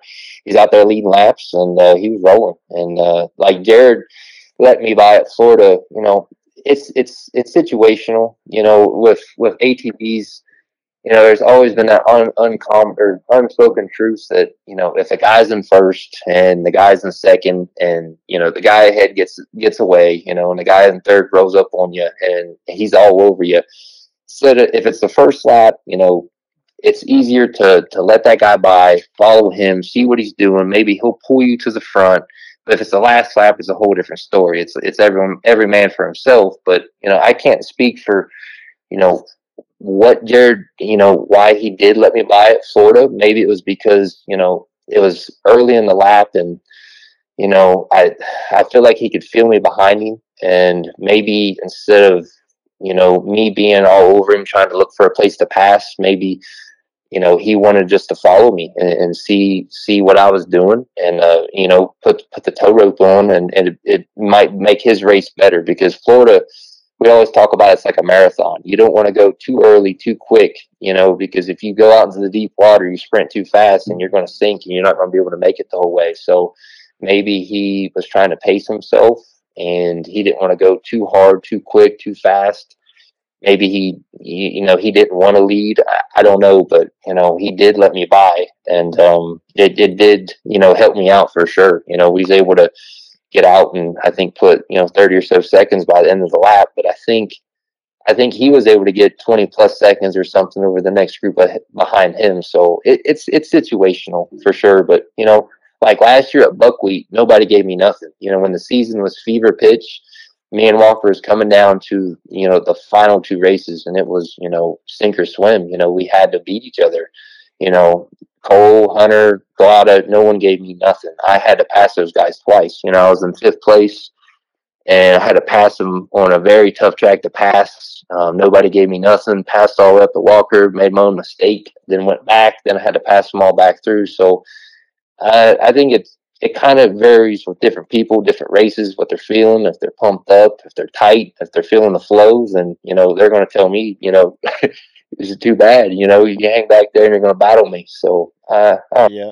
it's situational for sure. Yeah, I it it definitely is situational, and now that you bring that up, and uh, I I just remember watching the last few races that you're kind of breaking them down and and bringing that back up. That is wild to think of. You know, there was a pack of four or five of you at the buckwheat, and you were all together for the most part. And now, The entire race. yep, the entire race we get to 2023. You got a number one plate. You get behind somebody, they just pull over. You know. Is that the key? You got that number one plate. Everybody gets scared. They look back No, and see it. but it's weird. It's it's it, it, it was the end of the end of the season, you know, I- and and you guys, I, I I'm guessing it's the terrain and the Yeah. fitness and and it's stuff that's catching the guys off guard, and they're just they're not able to run your pace uh the for the entirety of the event at these venues down well, south. that, that was a, that was an anomaly last year. Like it was most of the races. It was Brycen and Walker checked out. Yeah, it was, There but there was still like even like the John Pitton Hunter stayed in there for a little bit. Um, know, you know there were there was races where it was not just two guys, uh, leagues ahead of leagues ahead of everybody for the duration. You know, it was up until the the last lap and a half or so. But you know, this Yeah. year it's uh, it's been com- a completely different storyline. You know, it's been you know Brycen starting four or five and guys pulling over and he checks out. So it's uh it's awesome to see. You know, I I know you know it's it's boring as shit to watch. You know, the ATV guys were it was a great race, great racing last year. It was always like I was running around bouncing trying to get all all these other spots and it was fun to watch and uh, but I can appreciate too when you know somebody makes it look easy because I know how fun that is when you're winning those races and it's theoretically somewhat easy, but it's not. Um, you know, you, you've worked really hard, you've done the work, you have the confidence, uh, you're looking good. Um, About that, like how walk us through a little bit your off season. Obviously, you, you get that number one plate. Presumably, um, you know, celebrate that a little bit. Let it sink in. You're a champion. You're a GNCC champion. Something you've been chasing. You know, your dad, a former ATV racer. You come up through the youth ranks. Um, you know, you, you've just realized your dream. You're a champion. Now, you know, like, okay, 2022 is over. Time to get ready for 2023. You're doing your off season. You're, you're a little bit different than most. Um, you base your training up in Ohio throughout the winter. Um, I've heard rumors that you have a sand pit, top secret sand pit somewhere that you ride, uh, but no, uh, no south trips at all. Just just riding in Ohio all winter, right? Yeah, pretty well. You know, I, I never make it south to Florida, but I did go down to North Carolina twice. You know, we did a photo shoot, and I was able to rip with Grayson and Joel for one day on a little MX track, and then I went down one other time, and I was able to spend you know laps one day, you know, testing some things. But uh, for the most part, you know, I am up north, and uh, I do have a sand pit, and uh, it is known, you know, for out like this local area right here, but um, it's got a lot of heat on it. You know, um, a couple years ago, it, it basically got taken away from us. You know, they bu- they dug huge ditches. I mean, people was bringing motorhomes, campers, trailers, staying the entire weekend. I mean, it getting out of control, and um, they they they've threatened us and said that, hey, we know what you're doing and we're, we're going to do something about it. And they dug huge ditches driving into and out of it. So um, I was able to park at a friend's house and drive down the road. You know, still put it, go put in my time last year, and I was kind of like the only guy all last year riding there, and that was it was nice. But this year, you know, a lot of people's came back, and um, I, I hope it, it don't get taken away because it's it's such a crucial spot for me to be able to stay up north and you know i do all my own work uh, you know on, my bike so for me to be up north in my shop to build my bike stay on top of everything order my parts and it, it's it's it's a lot better for me to, to to run it like this even though it's cold and you know it's it's there's days it's 35 40 you know it it's okay i put on a jacket and uh, i got some uh, I don't know. They're like my dad said he ordered them off NTA uh, from his tire business like 20 years ago. It's a um, uh, snowmobile handguards or something like that. They're waterproof and wind resistant. I put those things on and I'm good. so I like it. um, You know what? You know what I'm hearing, Johnny. He's a tough mf'er. You know, he just deals with it. Just deal with it. You know, all these guys. We, we got these places down here. Letting them go to the Florida sunshine. It's 80. They're sitting out on a damn beach and they're nice and comfy. And he's up there suffering in the snow. Hold on a second. I don't know any of the guys that are down in Florida on either bikes or quads that are sitting on the beach. At least not the top guys that are trying to fight for wins. Caleb Caleb's just trying to he's just trying to I'm- cause I'm- a little controversy Yeah, right a little bit. I'm just, I'm just saying. Like, But no, that uh, is- it's, it's, it's To each their tough, own. tough as hell. Yep. It, it is cool to see. It's old school mentality.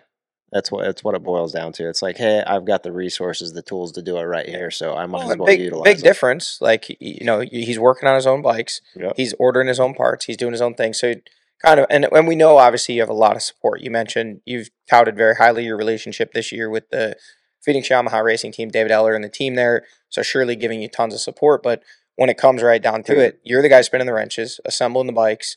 You know, having to wash the practice bikes, having to you know prep everything to a race. And We know you know, your dad, Chris Neal, C. Neal, has been a big, big, big, big supporter, obviously, of your program from day one on the the little uh, 90cc mini machines, and um, you know, you can. It's it's pretty cool, Brycen, just to see the uh, the beam, the smiling beam he has. You know, when you're out there leading and, and doing your thing.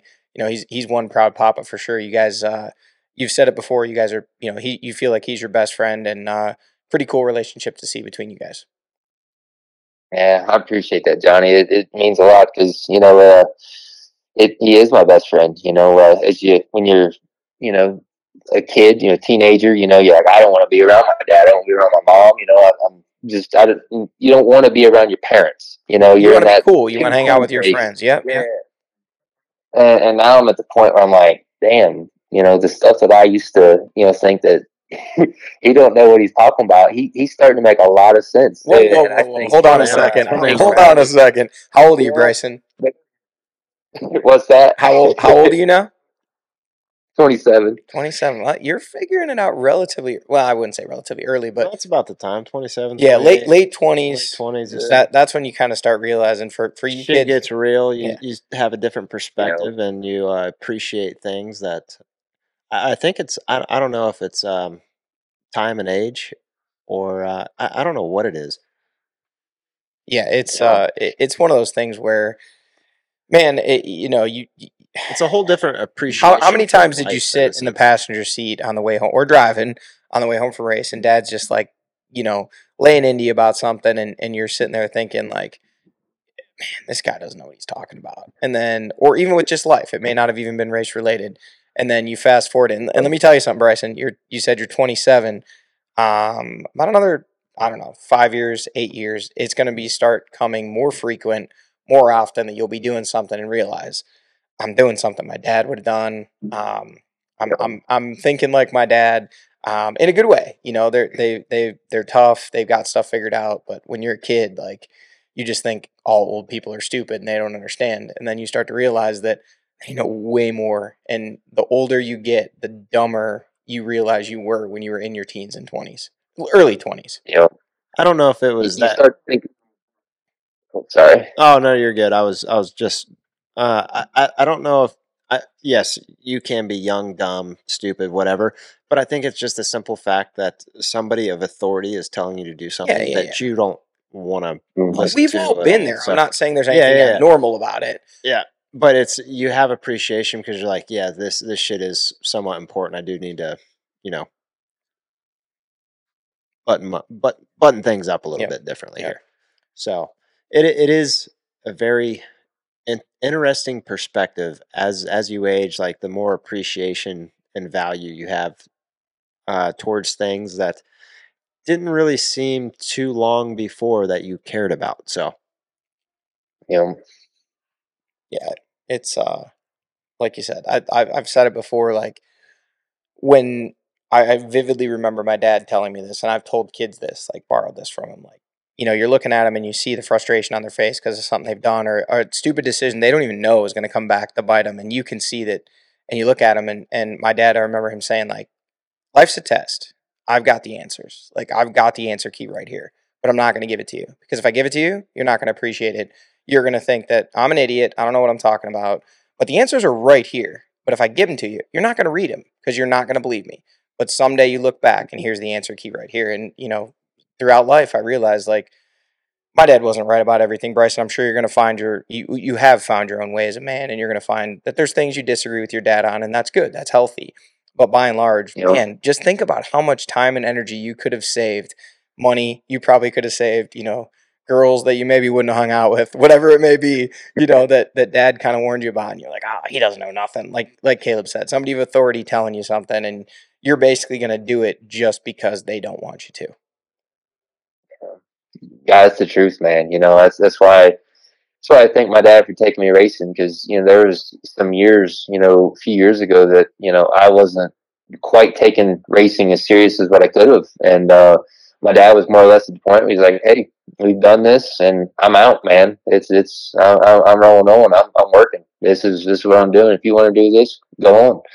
And uh, there was there was a few month stretch where you know it was all on me, and uh, you know eh, you get thrown to the wolves real quick, and you think back about the times you you know the shoulda, woulda, couldas, and the things, and I'm just so thankful that I have a guy like him to help me, you know, guide me through all this, and and, and have someone I can call up, ask a question, and, and and have guidance because there's so many times over my career that he's made decisions and helped me out where I was fine. I was like where I'm at in this moment, you know, I'm I'm happy with these shocks, this this engine right here, this is great. And he he just brings me in, he's like, Hey, we're gonna go up here and uh, we're gonna meet these guys, we're gonna talk to them. And I'm like, Why? He's like, just trust me and, and we'll go through and we'll do it. And then, you know, six months later, he'll look at me and be like, you know, isn't this better? You know, he's been that guy for me to guide me my entire life, to help me out. And um, I definitely wouldn't have made it here to the top step, you know, winning a championship without him. You know, he's taught me so many valuable lessons. And you guys are right. Like, I wish that I would have took more initiative earlier, you know, and kind of respected. But I think the same things across the board for all kids is that Yeah. we all go through that phase, that little rebel phase. You know, You're- you're no different than anybody else.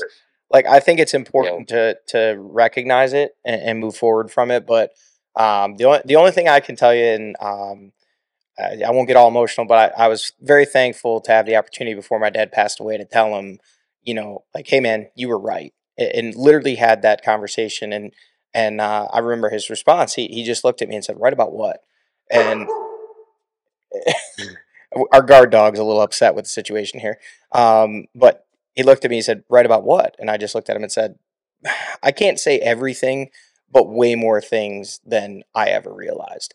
And, uh, you know, hopefully you have the opportunity. And it sounds like the place where you're at with your dad now, like you're able to, you guys have an understanding. He knows he's helped you out. He knows you appreciate it. And, and that's a pretty cool place to be in. And now you guys can just kind of hang out and, and be buddies. Oh, did we lose you? Oh, Uh, you guys cut in and out on me Oh, there for a second. it's all good. We got it on our end. So. Yeah, yeah, we got the important part. Um, so ho- coming into 2023, do, oh, you there? I think we're I'm, I'm here. okay. Good. I got. I'm at the house. I got full bore Wi-Fi. I, I don't know what's going on. I think it's Johnny's phone. Whatever, dude. I'm on needs to Update Wi-Fi. his phone. What do you mean I need to up- just update You need to throw phone? it out the window and Whatever, buy dude. You need to freaking learn how to run a mixer board or whatever this thing I is. Haven't probably, touched it. Yeah, you were touching buttons and it probably screwed it up. He Yeah. think he thinks he's a what's that? What do they call that? Uh, I don't think I'm an, shit. an engineer, an, an, a sound engineer. I, he just I know starts- I'm not. He starts pushing buttons, and I know ne- I'm not. next thing you know, people are telling us we blew out the speakers in their truck while they were driving down the road listening to the podcast. Oh, see? Now he's done this. He's changing my voice. Come on, man. Put Put it back. All right, there we go. Yeah, he's he he thinks he's uh he thinks he's like a real. Hey, look who's back! Pork chop's back, or what? what pork chop, uh, chocolate chip, Skittles boy. Uh, Craig DeLong's back in studio. He's actually chewing on a Snickers bar right now as he walks in. Oh, what is it? Oh, sorry, it's a granola bar. I thought it was a Snickers bar, and Caleb was going to have a stroke. I wasn't gonna have a stroke. I mean, you might have if it was a Snickers bar. I, I would have said something if it was a Snickers bar for sure. oh, he's, your mic's turned off. There, you're back. What's up, Brycen? What's up, Craig? Uh, not much, man. We got we got two Oh, two hey, race buddy. winners on. We we do. This is a first. Yeah, both this race is uh winners. the inside line first. Craig DeLong, P1, Georgia GNCC. Brycen Neal, first in the ATV XC1 E class. Two overall winners. Not For- the same location. former teammates. Former teammates. Coastal Racing teammates. Good old days. Brycen, we were kind of bagging on Craig earlier. You got any Craig DeLong stories from your from your days on on Coastal? Any any uh anything any dirt you want to share? Any any funny little quips from Craig? You got anything? uh, man, we had a lot of good times. Uh, man, whenever we was down there at the Coastal Ranch, and whenever I got to come up there to the shop, there was a couple times we got plumb wild. We had some fun, and uh, Craig Yeah. Craig's Craig's just looking like he's wondering what you're about to say right now and how much trouble he's going to be in. No, I got an idea. I got I got an idea. All right, well, we're not uh, gonna we're not gonna turn any screws and force anybody to I like the figure of speech of Plum Wild. plum wild. Is Plum that Wild. is that a what what where are you from exactly in Ohio, Brycen? I'm basically where Kentucky and West Virginia, Ohio all touch, right at the bottom. So you're part So West Virginia, real- part Kentucky. Real, real, real redneck. Right. I- I'm pretty pretty well the only like rider down here in my area who races, so it's like pretty well like on my own island down here in the southern Ohio. I, I know Johnny up there in northern Ohio. You know, you Walker and Cole and Kenny Schick, and there's so many people who's up there who races together. Uh, I, kind of envy that. I remember I came up there to Yeah. uh, Cole's. Yeah, you came up. Cole's, uh, what's that Hillsville place? Whoa, whoa, whoa, whoa! So this is this is this is the major misconception. Cole Richardson, if you're listening, that is not Cole Richardson's place. That is Kenny Schick's place, Hillsville. Uh, Cole takes credit Kenny for it. Hillsville place. Yep, yep, yep. Cole. No, I'm just joking. Cole. Cole always invites people back. There's so many people you meet. They're like, "Oh yeah, Cole Richardson. He owns Hillsville." I'm like, "Nah, he lives near there, but Kenny Schick owns Hillsville." So, um, anybody that rides there, I know a lot of people from Pittsburgh travel there. But yeah, you came up rode with us, and I remember you said I think Josh Merritt was there. Um, yeah, we got a we got a good group. Obviously, I'm retired now, so I don't have to ride anymore. But He's dirt bike John. ah, Dirt Bike John, yeah, that's gonna stick for sure. We haven't seen it yet though. Uh, they they wanted to get me out there today, but Kailub, 300cc two stroke Kailub uh, broke his finger. Track super technical, so I think I'm gonna stick to four wheels for this. I got stuck between my boot, my lar- my lever, my clutch lever, my handlebars, and the ground today. week. with- with Brycen, you used to do a little dirt bike riding, no? Um, not not that much. You know, I, I play with it here and there, but nothing like Walker or Borge or Chris Bithell. I mean, those guys can rip on it, but I I- just I- play fun. I seem to remember like you posting a picture though of that red Chevy you had with the dirt bike in the back of it at some point. Weren't you doing a little bit of riding? Yeah, yeah, I did do some riding, but you know, I've, I've always been a little tight with my money. You know, I I've never, I've always wanted to have a dirt bike, but I never broke down and bought one my own on my own. And now I'm like, uh, dirt bike guys, uh, you know, they lay it over a few times during the race and they have a good day. I I, I don't think it's best for me to go out there and crash ten times in a lap and try to ride a dirt bike. So So you're I'm not going to be away. spending that uh, those those race wins on on a dirt bike anytime soon. Um, Oh, did we lose you? Johnny's Johnny's phone's probably cutting out. I, I think he's No, there. what'd you say? I said so. You're not going to be spending any race win bonus money on a dirt bike anytime soon. Uh, at this point, I don't, I don't think, and and and Brookie would let me. So Well, if you know anybody I out there, I definitely want one. Well, if you know Don't get any, me wrong, I want one, but I don't want to get hurt either at the same time. Ah, that's so probably you you can't afford That. I know my limit. You, if you know anybody out there with a KTM 450 XC ATV, I know a guy that wants to ride one. Kailub's still trying to settle this uh, this top thirty GNCC bet. Have you heard about this, Brycen? Uh uh Oh, oh he doesn't know about You it. You don't know about this. No. Well, let's just say I I made uh, Mark Notman and Johnny G uh, eat their words a couple weeks ago. Maybe not eat their words so much, but I don't know what they thought was going to happen. But I'll tell you, I didn't expect you to. So we'll give you a quick rundown. Uh, back when Kailub was still racing, um, he would take my quad in the backyard at his house, ride wheelies, and when he would come back, that's "Oh," basically it. He'd Yeah. be like, yeah, he never took it in the woods, never went on a trail, just rode wheelies up and down the backyard. And he'd be like, oh, this thing's so easy to ride. Like, oh man, I I- I know I could get a top twenty on this thing. This is when he was still racing full time. Um, so, but it, but of course, it was a what do you say? It was a, it was an empty promise at the time because obviously being con- contracted with KTM, there was no way they were going to let him race a quad. You know, he was paid to win championships on a dirt bike. So then when he retired at the end of 2020, um, in 2021, um, it was brought up, and then again last year with some of the powers that be at KTM, and I was under the impression that there was a, an ATV available somewhere. It has since been recanted that that was not said. Um, but that said, we know there's some KTM's out and about. So Kailub, this kind of came up when we started doing the podcast. We started talking about two wheels versus four wheels, and Kailub is now. I wouldn't say he's adjusted because he says, "Hey, look, I don't race full time anymore, so I'm not saying I could do top 20 in my first afternoon race, but I could do top 30."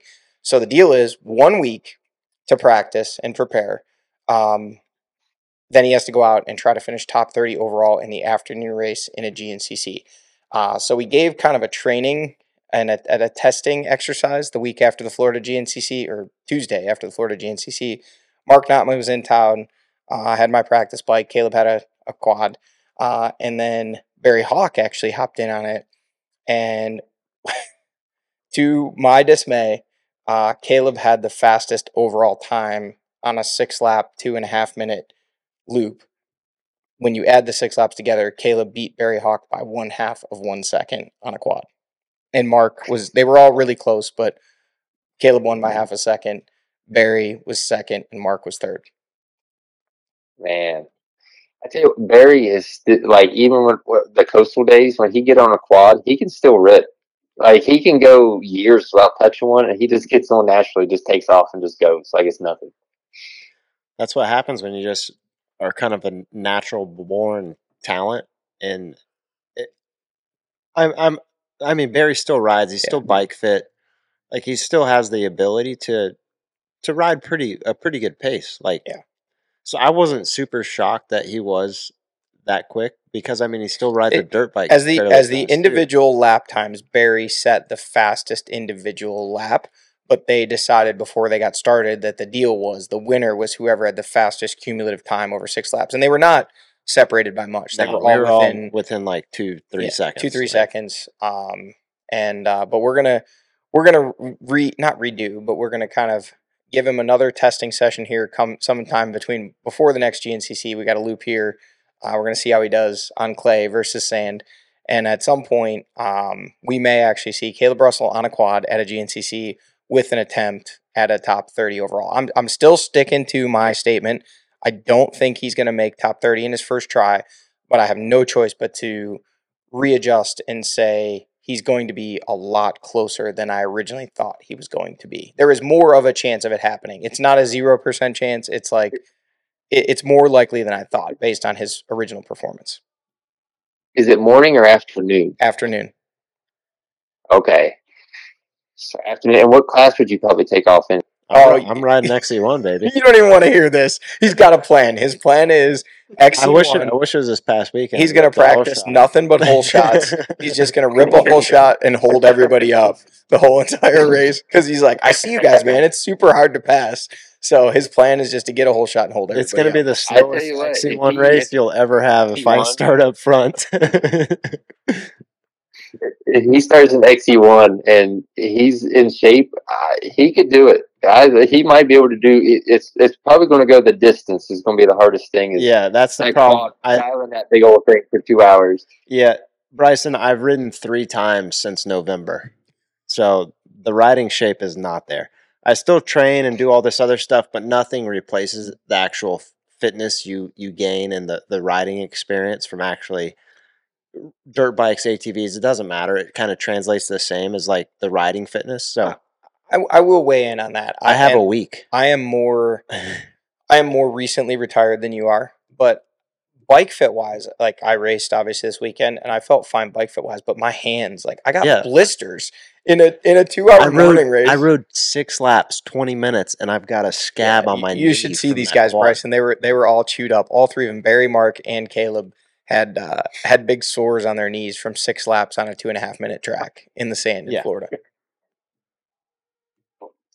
The the knee pads on the quad that that is the hardest thing to like. People think about their hands, but the knees is like man. I spent for years trying to find the right knee pad to not get uh you know the cherry blisters and all that. That's the hardest part. And, and I mean, obviously, you're a Yamaha guy. I'm a Yamaha guy, but the Yamaha is definitely more aggressive on your knees because of the spars on the frames. Like like you said, you when it it, it trips me out when you see people that don't wear knee pads and you know that they cannot possibly ride properly because you in order to go Brycen as you know like in order to go fast on a quad which I'm sure it's the same on a bike for you guys like you have to grip the bike with your knees and you do so much you save yourself so much upper body energy by doing that. When I see people riding without knee pads I'm like I just look at them I'm like you don't know how to ride. Like obviously because Yeah. you couldn't possibly ride that bike without serious knee pads Yeah, No, you I- can't. I- I'm gonna find some sort of rubber tape, wrap my knees with rubber tape. I, I I'm not sure about the knee braces, like full knee braces, because I'm scared to like oh, wear smack the bottom of my thumbs off of them. Yeah, I, I can on only wear them on my right hand, on my right leg. I can't wear them on my left. Yeah. because So- I've worn them for so long on my right, I'm used to it, and I know how to get my fingers. out. Brycen, do you wear knee braces?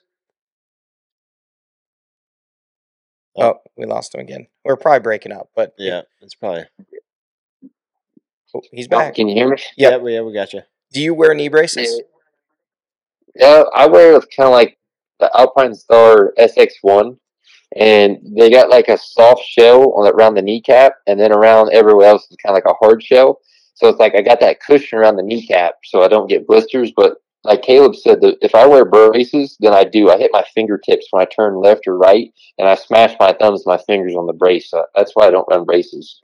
Yeah, that's my biggest worry. So I'm I'm really gonna have to figure out if this ever comes to fruition. I and I get the chance to do it. I'm gonna have to figure out a way. Like honestly, riding the dirt bike, I rode today. This is the third time since November that I've ridden. I in the last six months I've been wearing just plain old knee pads. You know, I look like a Oh, you didn't wear knee braces today? no, I just uh, I feel so much more connected and like, and I and I hate to give like Rhino like credit. Oh, but, God, like, don't even get you started. really do like feel. I feel better. You know what we're talking the about, bike. Brycen? Yeah. Oh man, I, man, I f- I really do feel much. Better. Are you gonna start my- drinking my- creek water my and like feet are peeling on the- bark off on the- trees with a pocket knife I wish I for would. your I wish I would have gone to knee, to knee pads like Oh, years God. ago. Like I can't even. I'm I'm done. I'm done. But no, I'm gonna I'm gonna have to wear those knee pads with like and like figure out some sort of like rubber sort of wrap to wrap around like the insides of my knees and just to have some cushion because I mean they got chewed up in 20 minutes. Yeah. I so I got an hour and 40 left here. Yeah. So I mean I I don't want to see what they look like after an hour Yeah. and 40. You're you're good if you do hang on and, and you have the speed and you're able to do top thirty. You're gonna come across the finish line. There's gonna be blood running out of the Oh, bottom of your boots. yeah. like filled up. So that's that's what the top. the race I don't know. on the radar. Like, would it be the farm, High Point, or like Ironman? Honestly at this point I feel like I don't know if I want to do Ironman because the uh, I- Ironman hill kind of sketches me out. I don't have a whole lot of experience on a quad climbing hills and shit. Even though there's only one hill there that's really gnarly, Yeah. but it's still pretty gnarly. Yeah. Um, really, I, I would want to. I, I feel like this past weekend would probably have been the best one to do. No, I, I mean I could see that, but the stumps, I think you could have got yourself in trouble. I Like, think I'm if going to you're- get myself in trouble with trees. Well, yeah, but I mean, the, those no, stumps used to the- be trees at one point. Yeah, but the problem with the trees, you can see them with the stumps. You don't realize, like, yeah. you're, no, in I- your no, I mind, get it. yeah, I like, know what you it's mean. so Like, easy to I hang could, an I AR. could see like catching. Yep, hang an uh, AR. When I did do the the laps a couple weeks ago, I was I caught a couple things and like the bars like jerked out of my hands. Like it just catches it different than what I'm expecting it to, and it does have that exaggerated move that I'm not used to catching. You want to know what the worst thing about it was, Brycen? He did all this with a sleeveless jersey. He cut the damn sleeves off his jersey when he was putting the heater laps in because boots. yeah, he had two different boots on. He didn't even have boots. He had sent his boots home the week prior. He wasn't planning on riding. Luckily, we wear the same size boots. So he comes over, he puts on my practice boots, and he didn't like something's poking me in my foot. So I said, "Well, take the race pair then." I had two pairs of boots there. I said, "Take the race boots." He puts one on. He goes, "All right, I'm good." I said, "Why aren't you going to put the other one on?" I go, "Nah, I'm good." So he had a black boot on the left side, Just the one. a high vis and white one on the right side. He cut the sleeves off his jersey, That's and my mountain bike jersey. I know what it is, but it's ridiculous. Like you looked like freaking Caleb Mack out there. Well, I got sunburnt. I'm peeling now, so I paid for it. He got sunburned while he was putting in the laps on the quad. That Kailub's alter ego might come out here when he races uh, the GNCC on the quad. He he Oh. might have a whole different name, different personality, everything. Bob Dunlap. Bob Dunlap. Bob Dunlap. Uh, we've got it. Kailub. Kailub. Uh, not Kailub. Bob Dunlap was a feature on the show in one of the earlier episodes where he called into a local dealership and uh, he was looking for some go fast accessories for his kid's fifty, but uh, he wasn't. He wasn't exactly sure whether it was electric or gas and where to put the gas, and it was it was quite the experience. So uh, Bob Dunlap may make a uh, repeat. Oh. Bob Bob Dunlap. That was- that was Bob Dunlap. He- Dunlap. he had some great uh, great call ins. There was a couple of practice calls and then the actual prank calls. So we'll see if he makes a comeback. But yeah, so that that's what the quad thing is all about. We Kailub and I have a little bit of banner back and forth here. If you listen to the show, I'm defending the quadists. Kailub's not a quadist hater. Uh, he has a lot of respect, obviously, but at the same time, uh, he wants to prove that he can go top 30 OA uh, from you know one week on the bike. Which I, I kind of actually hadn't thought about this, but each time that you're riding now, that's like a little bit of of prep. So like we're getting, I, I think it might need to be like five days total. Oh, sh- Well, I mean, isn't that you said one week? So you've done one day. on a one week on a quad. This was I, I rode a dirt bike today. No, no, no. I'm not talking about today. I'm talking about does the day in Florida count as a day? I mean, it depends. It is it going to be four months from now? Well, I don't know. When you tell me, I mean, when's it going to be? see, see now Johnny's recanting. No, I'm not at all. I'm he- clarifying. I'm not recanting anything. Well, I mean, I would say one week from the time I get the quad that I'm to Okay, actually be able to race. that's it. acceptable. Yeah. Uh-huh. I, I can agree to that. I was just clarifying. Hon- and honestly, is this is this the quad that I get? Is it even going to make it a week? Well, I don't know. I mean, that to- that, that, that could be a problem. That could Brycen, a- you know anybody that's got a KTM 450? Actually, I think I think the last time we discussed this, I was like two weeks because I need a week on it and a week to fix it. So well, no, you can have you can have you can have a week in between. You just can't you Yeah. can't ride or practice any that week. Anyway, I tell you what, Kailub, you might be better on the dirt because riding a quad on on uh, the sand, it's a whole different feel. You got to hit the bumps, everything completely different. So uh, you might be better on the clay. You never know. we will see. I mean, Johnny still got his wheelers here, so he might have to pull them out and do another test. But uh, then he's gonna want to be uh, knocking days away from me again. So No, I was just asking, man. Don't try to make me the villain here. I'm just clarifying. I, I take a lot of abuse around here, Brycen. Yeah. I, I don't I don't know why. I don't know. Are we even friends at this point? Like, I don't know. Mm. I don't know. are we just like bicker? I, I think we're brothers. Yeah, I think there's. I think we're brothers and we just yell at each other. At one point, I think we just need to go out in the yard and just settle this. No, I'll beat the shit out of you. You're just a little guy. I would never fight you, Johnny. I'd feel bad afterwards. yeah, I would never fight you because then I have to explain to Chandler. I'm sorry, I didn't mean to kill him. I feel like Kailub would fight Dirty. Oh, he would definitely fight dirty. Like I would be thinking we're just like boxing respectfully. Next thing you know, I'd have like his fingers I- in my I- eyeballs. I, I can't I can't fight anybody because I you're either gonna have to knock me out or I just there's no there's no quit. Like there's no quit. Like it's it's not over until you're either say you're done or you're So like if it, and I understand you're going to say this is never going to happen, but hypothetically, I get a good punch in, I knock you on the on the ground. you'd have to knock calm me down, out calm down. I, I and I reach down to like let you back up, like this is over. You're no, like I, I wouldn't take your hand. you're like kicking me in the nuts and coming back after. I'm me. not gonna like fight you. I'm not gonna do it dirty, but I'm gonna say no. F that. It's it's definitely not done. so Right. it's, not, it's not done till you knock me out. Brycen, you a fighter? win. You, you you you look, you got I- that like I think I think Brycen Brycen looks like a brawler. Brycen could Brycen could brawl. Yeah, I ain't never been a brawler. I've actually not been in too many fights of my own, so it's, I've always been smooth and easy. I always try to slide it in and be cool. Whoa, what are we talking about here? He's trying to slide it in and be cool. That's what uh, I- you said. Yeah. You got to watch because these like these guys like to take audio clips. I've never been a fighter either. I mean, I think I've been in uh, uh, maybe one or two fights. Like, I haven't been. I've been in zero fights since I was in junior high. yeah, same. So you know, it's not like I'm looking to pick a fight, but like if there was a fight to happen, like you're gonna. I wish knock me out everyone could see the crazy look in Kailub's eyes right now. Like he's got like that crazy, like possessed pit bull look. He's like, if there's a fight, I'm ripping someone's legs off and beating them with them. Yeah. He's, he's gonna be like Dale and Brennan in the front yard. On Yep. Yeah. Yep. Exactly. Somebody's gonna have to get out the garden hose to end this thing.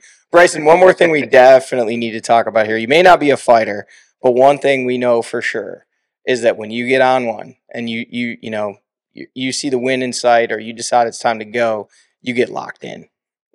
We, if you watch Racer TV, eh, I, I can hear you start laughing. You didn't know about this. How did you not know about the locked in thing? Oh, can you hear me? Yeah, I can hear you. How, how are you just finding out about this whole locked in thing? I'm just. And just just at the last race, going home, I was watching the race live, and I saw you do it. He's like, "Oh, what, what was that? Oh, he's locked in. There it is." And, and you text me and no idea. you said you were just dying laughing.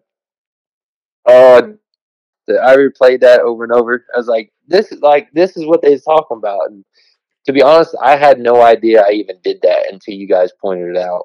And that came from Matt Pierce and Levi, didn't it? Yes, yeah, it did. Um, they Matt Pierce started it. Um, it's been going on for at least two years. Um, going back to 2021. I- I don't know when the first time it happened was, but you you typically do it. Like if you go back and watch Racer TV, you do it on Pro Row. I'm not saying you may not do it other places as well, but obviously we see the camera shot on Pro Row. Like you come down. Sometimes it's after you pull out of the pit. Sometimes it's just on a clean pass through Pro Row, and you like there's one armed lock ins sometimes where you're like either grabbing a bottle or um, you know reaching for your roll offs, and with the other arm you do this like exaggerated like chicken wing. Pull. Craig's laughing because he knows exactly what we're talking about. I've seen it. So did you legitimately like not know that you did this up until now? I swear, I never knew that I actually like did that. You know, like, but thinking back, like watching that video and seeing me do it, I guess that the reason I guess I do it is that Pro Row is like the only smooth spot in the track, and there's like nothing going on. It's like when I am, I, I when I, I guess when I am feeling it, I'm trying to lay it down. No, no, don't say that. I'm You're not to- feeling I'm it. You're locked in. I'm I'm locked in. I'm trying to Yes, bang the he gears. said it. He's locked in. But I swear, dude, I had no idea I did that. I'm sorry, I cut you off. What, what did you say that you think the, the like the reasoning behind it is? I, I said I swear I had no idea that I did that, but I think the reason I did is because Pro Row's like so smooth. There's nothing going on. It's like I come around. It's like I'm just banging gears. It, like if if you watch, like I bang, I'm shifting. That's that's what I'm doing. I'm pretty sure when that happens, I'm shifting. It's like my shift point. So, but you're like hyping yourself up as you're shifting, like it's an exaggerated motion. Railing ruts, banging That's when I'm gears. like- I love it. I'm on the go. It's it's time to shit and get. Shit and get. You, you, is that would that be the definition of plum crazy or plum wild? What was it? That's that's in the ballpark. That's the Uh, it's it's it could be either one. Well, we know It's we know when we put this up on Spotify that the uh, the tagline is going to be you know Craig Plum De- wild. Craig DeLong. No, no, no, no. Craig DeLong, you know, in studio, and Brycen Neal locked in for this episode of Uh, No, no, no. It's it's gonna it's gonna be we're locked in with Craig De, Brycen Neal and Craig DeLong on a Plum Wild G uh, General GNCC. I, I Brycen, I That's what it's actually, gonna be. I actually that's, have, that's the headline. I have a, I have a bone to pick with you, and you, I don't think you know where this is coming from, but we you got like, a bone to pick with me? I do. After the race, you were Mark Notman, my mechanic, uh, Hunter Hart's mechanic, Walker's mechanic, Josh Merritt's mechanic. Uh, yeah, he works on a lot of people's stuff. You work on your own. You're you're a man for sure. We're all babies, and we pay Mark to do it because we don't want to get our fingers dirty. But I said, Mark came over and he said, "Hey man, good good job. Like you know, great race." And you heard me yell from the other side. I said, "Don't listen to him. He was cheering against you the whole time, saying, "Come on, Hunter, get him. Brycen sucks." You know. And you started laughing, and then I said something else, and and you just come over and you said, "Man, you're funny. I never knew that. Like, what do you mean? Like, you just like I was just like the boring old guy. You didn't know I had a sense of humor or what?" Well, to be honest with you, you and me never really get to cross paths for whatever reason. We don't ever get to really sit one on one and just just talk. Just say what's up, man. So, like, the more I'm getting around you, Johnny, you're funny. you crack me up. Hey, he's he's he's like uh, a, a- an uncle you don't know that's funny in other ways too. Oh come on, man. I mean, he's 45 years old, no wife, no kids, Oh, runs around in a well, he doesn't drive a Dodge anymore. He does have a Chevy Silverado. Hey, your dad really liked my truck. He was he was pumped on it. He was like, "Man, that's one of the better looking trucks I've seen in a long time." It's not not technically mine. It's GBC's truck, but I Now, once once you get to know Johnny, he's got a heart of gold. We love him. We love being around him. Uh, good guy for the sport. Great talker. Sometimes just doesn't want to shut the hell up.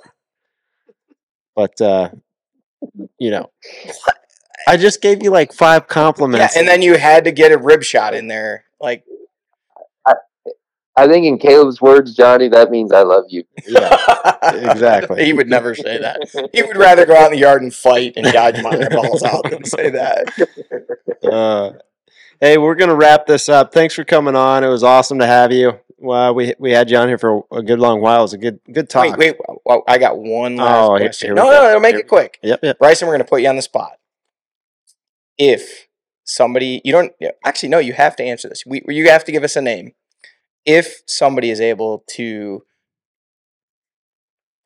take one from you in in 2023, on the record here on the inside line, if you get it right, we're gonna donate 250 bucks. We'll to, take we'll take you putt putting no, twice. no, no, no. He doesn't know about putt putt. I know he doesn't. We'll donate two hundred fifty dollars Bryce will to be down. To uh, he'd putt putt. Rider Down. If if you guess it right, if somebody takes you down in twenty twenty three, who who's going to do it first, or who's going to do it? Just throw out a name, and we're, we're Well, there's there's definitely multiple. There's multiple winners, but there can I only be to go one. with Cole. Cole I want to go with Cole because Cole, Cole's been there, done it a few times, and uh, yeah, I'm going to roll with Cole. But All there's multiple. There's multiple. of No, them. no, and we're not we're not asking you to. I know Sounds Mike- like Brycen Brycen wants to roll some coal. Mikey Wayne's told us that you don't want to give give your competition any any fodder to come against you. So we're not asking you to put words out there. That's why we threw the charity in. So actually, I shouldn't say we. I will personally donate 250 bucks to Rider Down if Cole Richardson is the first one, or if he, yeah, only if he's the first one. If somebody else beats you first, I'll match it. It's going to be 500. there you go, 500 bucks to Rider Down. If Cole Richardson beats Brycen Neal, takes a win off him in in in 2023, is the first one to do it. If somebody else does it first, doesn't count. But if Cole's the first one to do it, 500 bucks to Rider Down. So no, seriously, Brycen, thanks for coming on. Uh, awesome perspective. Great to catch up with you. And uh, maybe off air, we'll we'll get the. Uh, the Craig DeLong story that you guys didn't didn't want to share on air. Everybody was tap dancing around. We'll uh, we'll meet up at the race. We'll talk. And uh, but thank you for coming on. Yeah. Uh, again, guys, thanks so much for having me on. Had a blast, and uh, good to see you, Craig. Good talking with you, and uh, see you guys at the races soon. Yeah, man. See you in two weeks. See you, bud. Cool. Good conversation. Absolutely, man. He was great. Yeah, way. Uh, I don't know Brycen a whole. Well, that doesn't sound like Johnny knows really knows Brycen all that well either. I mean, no, I just uh, we we never really, uh, yeah, we never really ran in the same circle. Like he's super good dude. Like I've hung out with him a couple times, but not really recently. And it, it was just funny at the race. He uh, after the race we were just kind of busting up, and uh, I, I think we're seeing a Brycen come out of his shell a little bit. Like he, when he says it, you know, we don't really hang out. Um, I wasn't taking. I, no, I, no, no. I didn't think it was like. no, no, no, no, not, not in a bad way, but like I do changing subjects before. I can see that. He, up. se- he He seems like seems, yeah, he's he, he's a laser focus in his Yeah. own little world. but he's on top of the world right now, and I He think he's be- he's the world. becoming more comfortable in his own skin, and I think it's good to see. I think he really seems to be en- enjoying himself, and it's translating into phenomenal results. Winning's fun, dude. yeah. I, Ask Craig. Craig, how how how much fun? Scale of one to ten, how much fun was winning? It was ten. Man, a few words. It was a ten. Very fun. Ver- Ten. It's a fucking ten. ten. No, you got ten. Ten. ten. Billy Billy Bob reference from uh, Varsity Blues for anybody listening. Yeah. Never heard of it. Craig, Oh Jesus, criminy Craig. these kids. Go eat your Zaxby's. Snickers bar Craig. We're gonna start calling them Alabama. Alabama. Mo- Wait, what it? Alabama Red Bull. Alabama Red Bull. That's what it was. Never heard that. Do you guys not drink Mountain Dew? I haven't had one. I used to after every race. Yes, I do. can't say I don't, but not very often. Johnny, Johnny drinks two Red Bulls a week, so it's fine. That's not true. What do you got there? This is my third one this week. but normally I don't. I Uh. I went. I went. I believe it was nine years without having a Red Bull, and then I don't know, man. I, you get old, you get tired. Trying to keep up with you guys, I I need all the cheater juice I can get. You need a rock star. That's your sponsor, and I'm not going to say anything other than they're not for me. I prefer Red Bull. You need a rock star. I've never had a Rockstar. I have. I've, had, a Monster, and it tastes like dog piss. Actually, it's probably I would probably rather drink dog piss than have, than drink a Monster. I mean, they're bad. Oh, jeez. I mean, why why are you guys laughing so hard? Oh, the monster mile at GNCC is. I'm just envisioning dog piss running everywhere. Uh, this that comment may not age well. I mean, but I mean, let's be honest, it's not. I, I many many years ago, I used to really like. I don't remember. I don't specifically remember what flavor it was. It was like a Monster Java, which I assume was like a coffee flavored. I used to get one on the way um, to go ride almost like three days a week, uh, and I liked them. They were great. I have not had a Monster in well over 10 years. I've not had a, a Rockstar in probably over 10 years. And I had gone again, I think it was like nine years until last year without having a Red Bull. Uh, and then Tarah Gieger actually was the one. She's like, you know, Red Bulls aren't that bad for you. And she was like explaining it to me when we were in, uh, I don't remember what country we were in for six days. And for some reason I came home, was tired. And uh, in 2021, uh, I came home, was tired and had a Red Bull, and now I really like Red Bull, and I drink Red Bull every so often. I'm not all the time Red Bull, but I drink an occasional Red Bull, and I just had a Red Bull right before we started doing the podcast. I luckily I rode for KTM and they're sponsored by Red Bull because it's the only one that I can legitimately say that I like. I can't drink OG Red Bull. I will not. See, that's I I I I'll drink the sugar free. I like some of the you know you're drinking what what's This that edition? this is the new, the Amber edition. This is I haven't the had that one. strawberry apricot, and I'm not- it's quite I'm good. not like a Red Bull addict or whatever. I think I've had the summer edition's okay. Some of the flavors I'm not too keen on, but like if straight up energy drink, like Red Bull is the only thing that even like has a taste remotely that's drinkable to me. You you know Craig is Everybody's committed different. to the Rockstar Husqvarna team because on Monday was it Monday? Yeah, we were coming back from. We coming back from? Dinner? No, it was breakfast. Mm, Home Depot. Yeah, we were coming from breakfast in Home Depot. You were with us. We went into the gas station. I went to pick up a Red Bull, and I was like, "Oh, you should." He's like, "Ah, I don't really like Red Bull." And I said, "No, you need to try these flavors." And he looks, and he started to reach for it, and he goes, 269 No. And I go, "What?" He goes, ah, "He goes, I'm not gonna waste two dollars and sixty nine cents." Dude just won a GNCC. For those of you at home, that's a couple dollars that he made between bonuses and purse money. Um, made more in that three hours than a lot of people will in several months. And he couldn't swing the 269 to try Red Bull. I even offered to buy, and he's like, no, because then I'll just be wasting your $2.69 because if I don't like it, I won't drink the whole thing. So that's he's he's a he's a company man. Rockstar only for him. It's all right. I like it. Frugal. I appreciate it. Hey, racing money dries up quick. It does. It does. It's all right. Hey, we had a hell of a show tonight. We did. Great guests, great chatter. We found out that Kailub fights dirty. I didn't say I fight dirty. You kind of did. I, I mean, I'm not gonna fight. Would you kick? Would you kick me in the nuts if we were fighting? Um, eh, I I can't say I wouldn't. It would just depend on the scenario. I can see it. I can see it. But I'm I'm not. You're not gonna knock me down and like be like, all right, it's over. I'm gonna pick you back up. That that ain't gonna happen.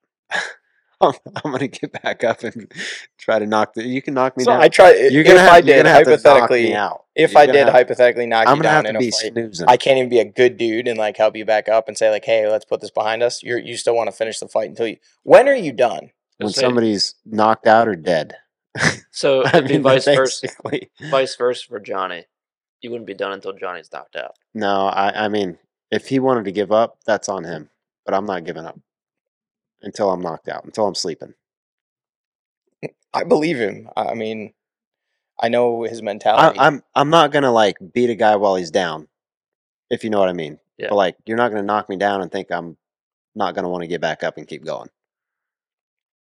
Maybe we got to test this out like we do the top 30 thing. Kailub and I got to put on the boxing gloves and go out into the yard. I don't want to do that, Johnny.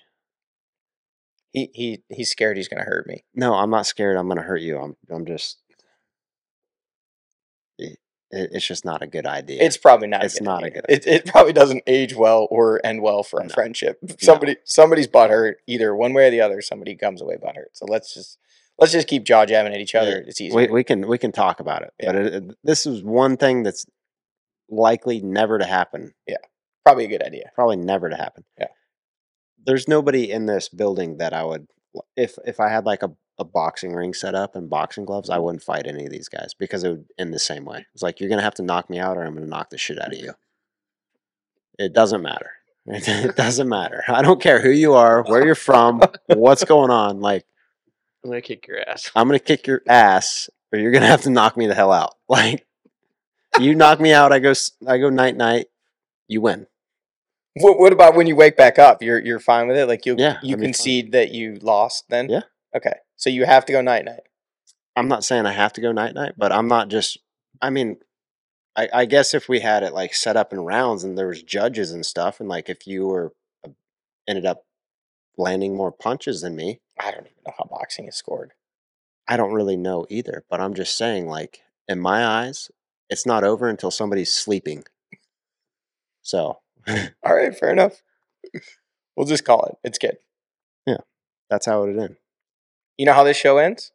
right now. Right now. Thanks for listening, folks, and uh, we'll be back next week with another episode. But uh, thanks for listening to episode nine of the Inside Line. The Inside Line is made possible by Carry Resources, a real estate and property development company that's WFO. Because we all have to work hard to play hard. Check out their available assets and website at carryresources.com. Also by Scott Goggles. Defend your vision. Thanks for listening to the Inside Line.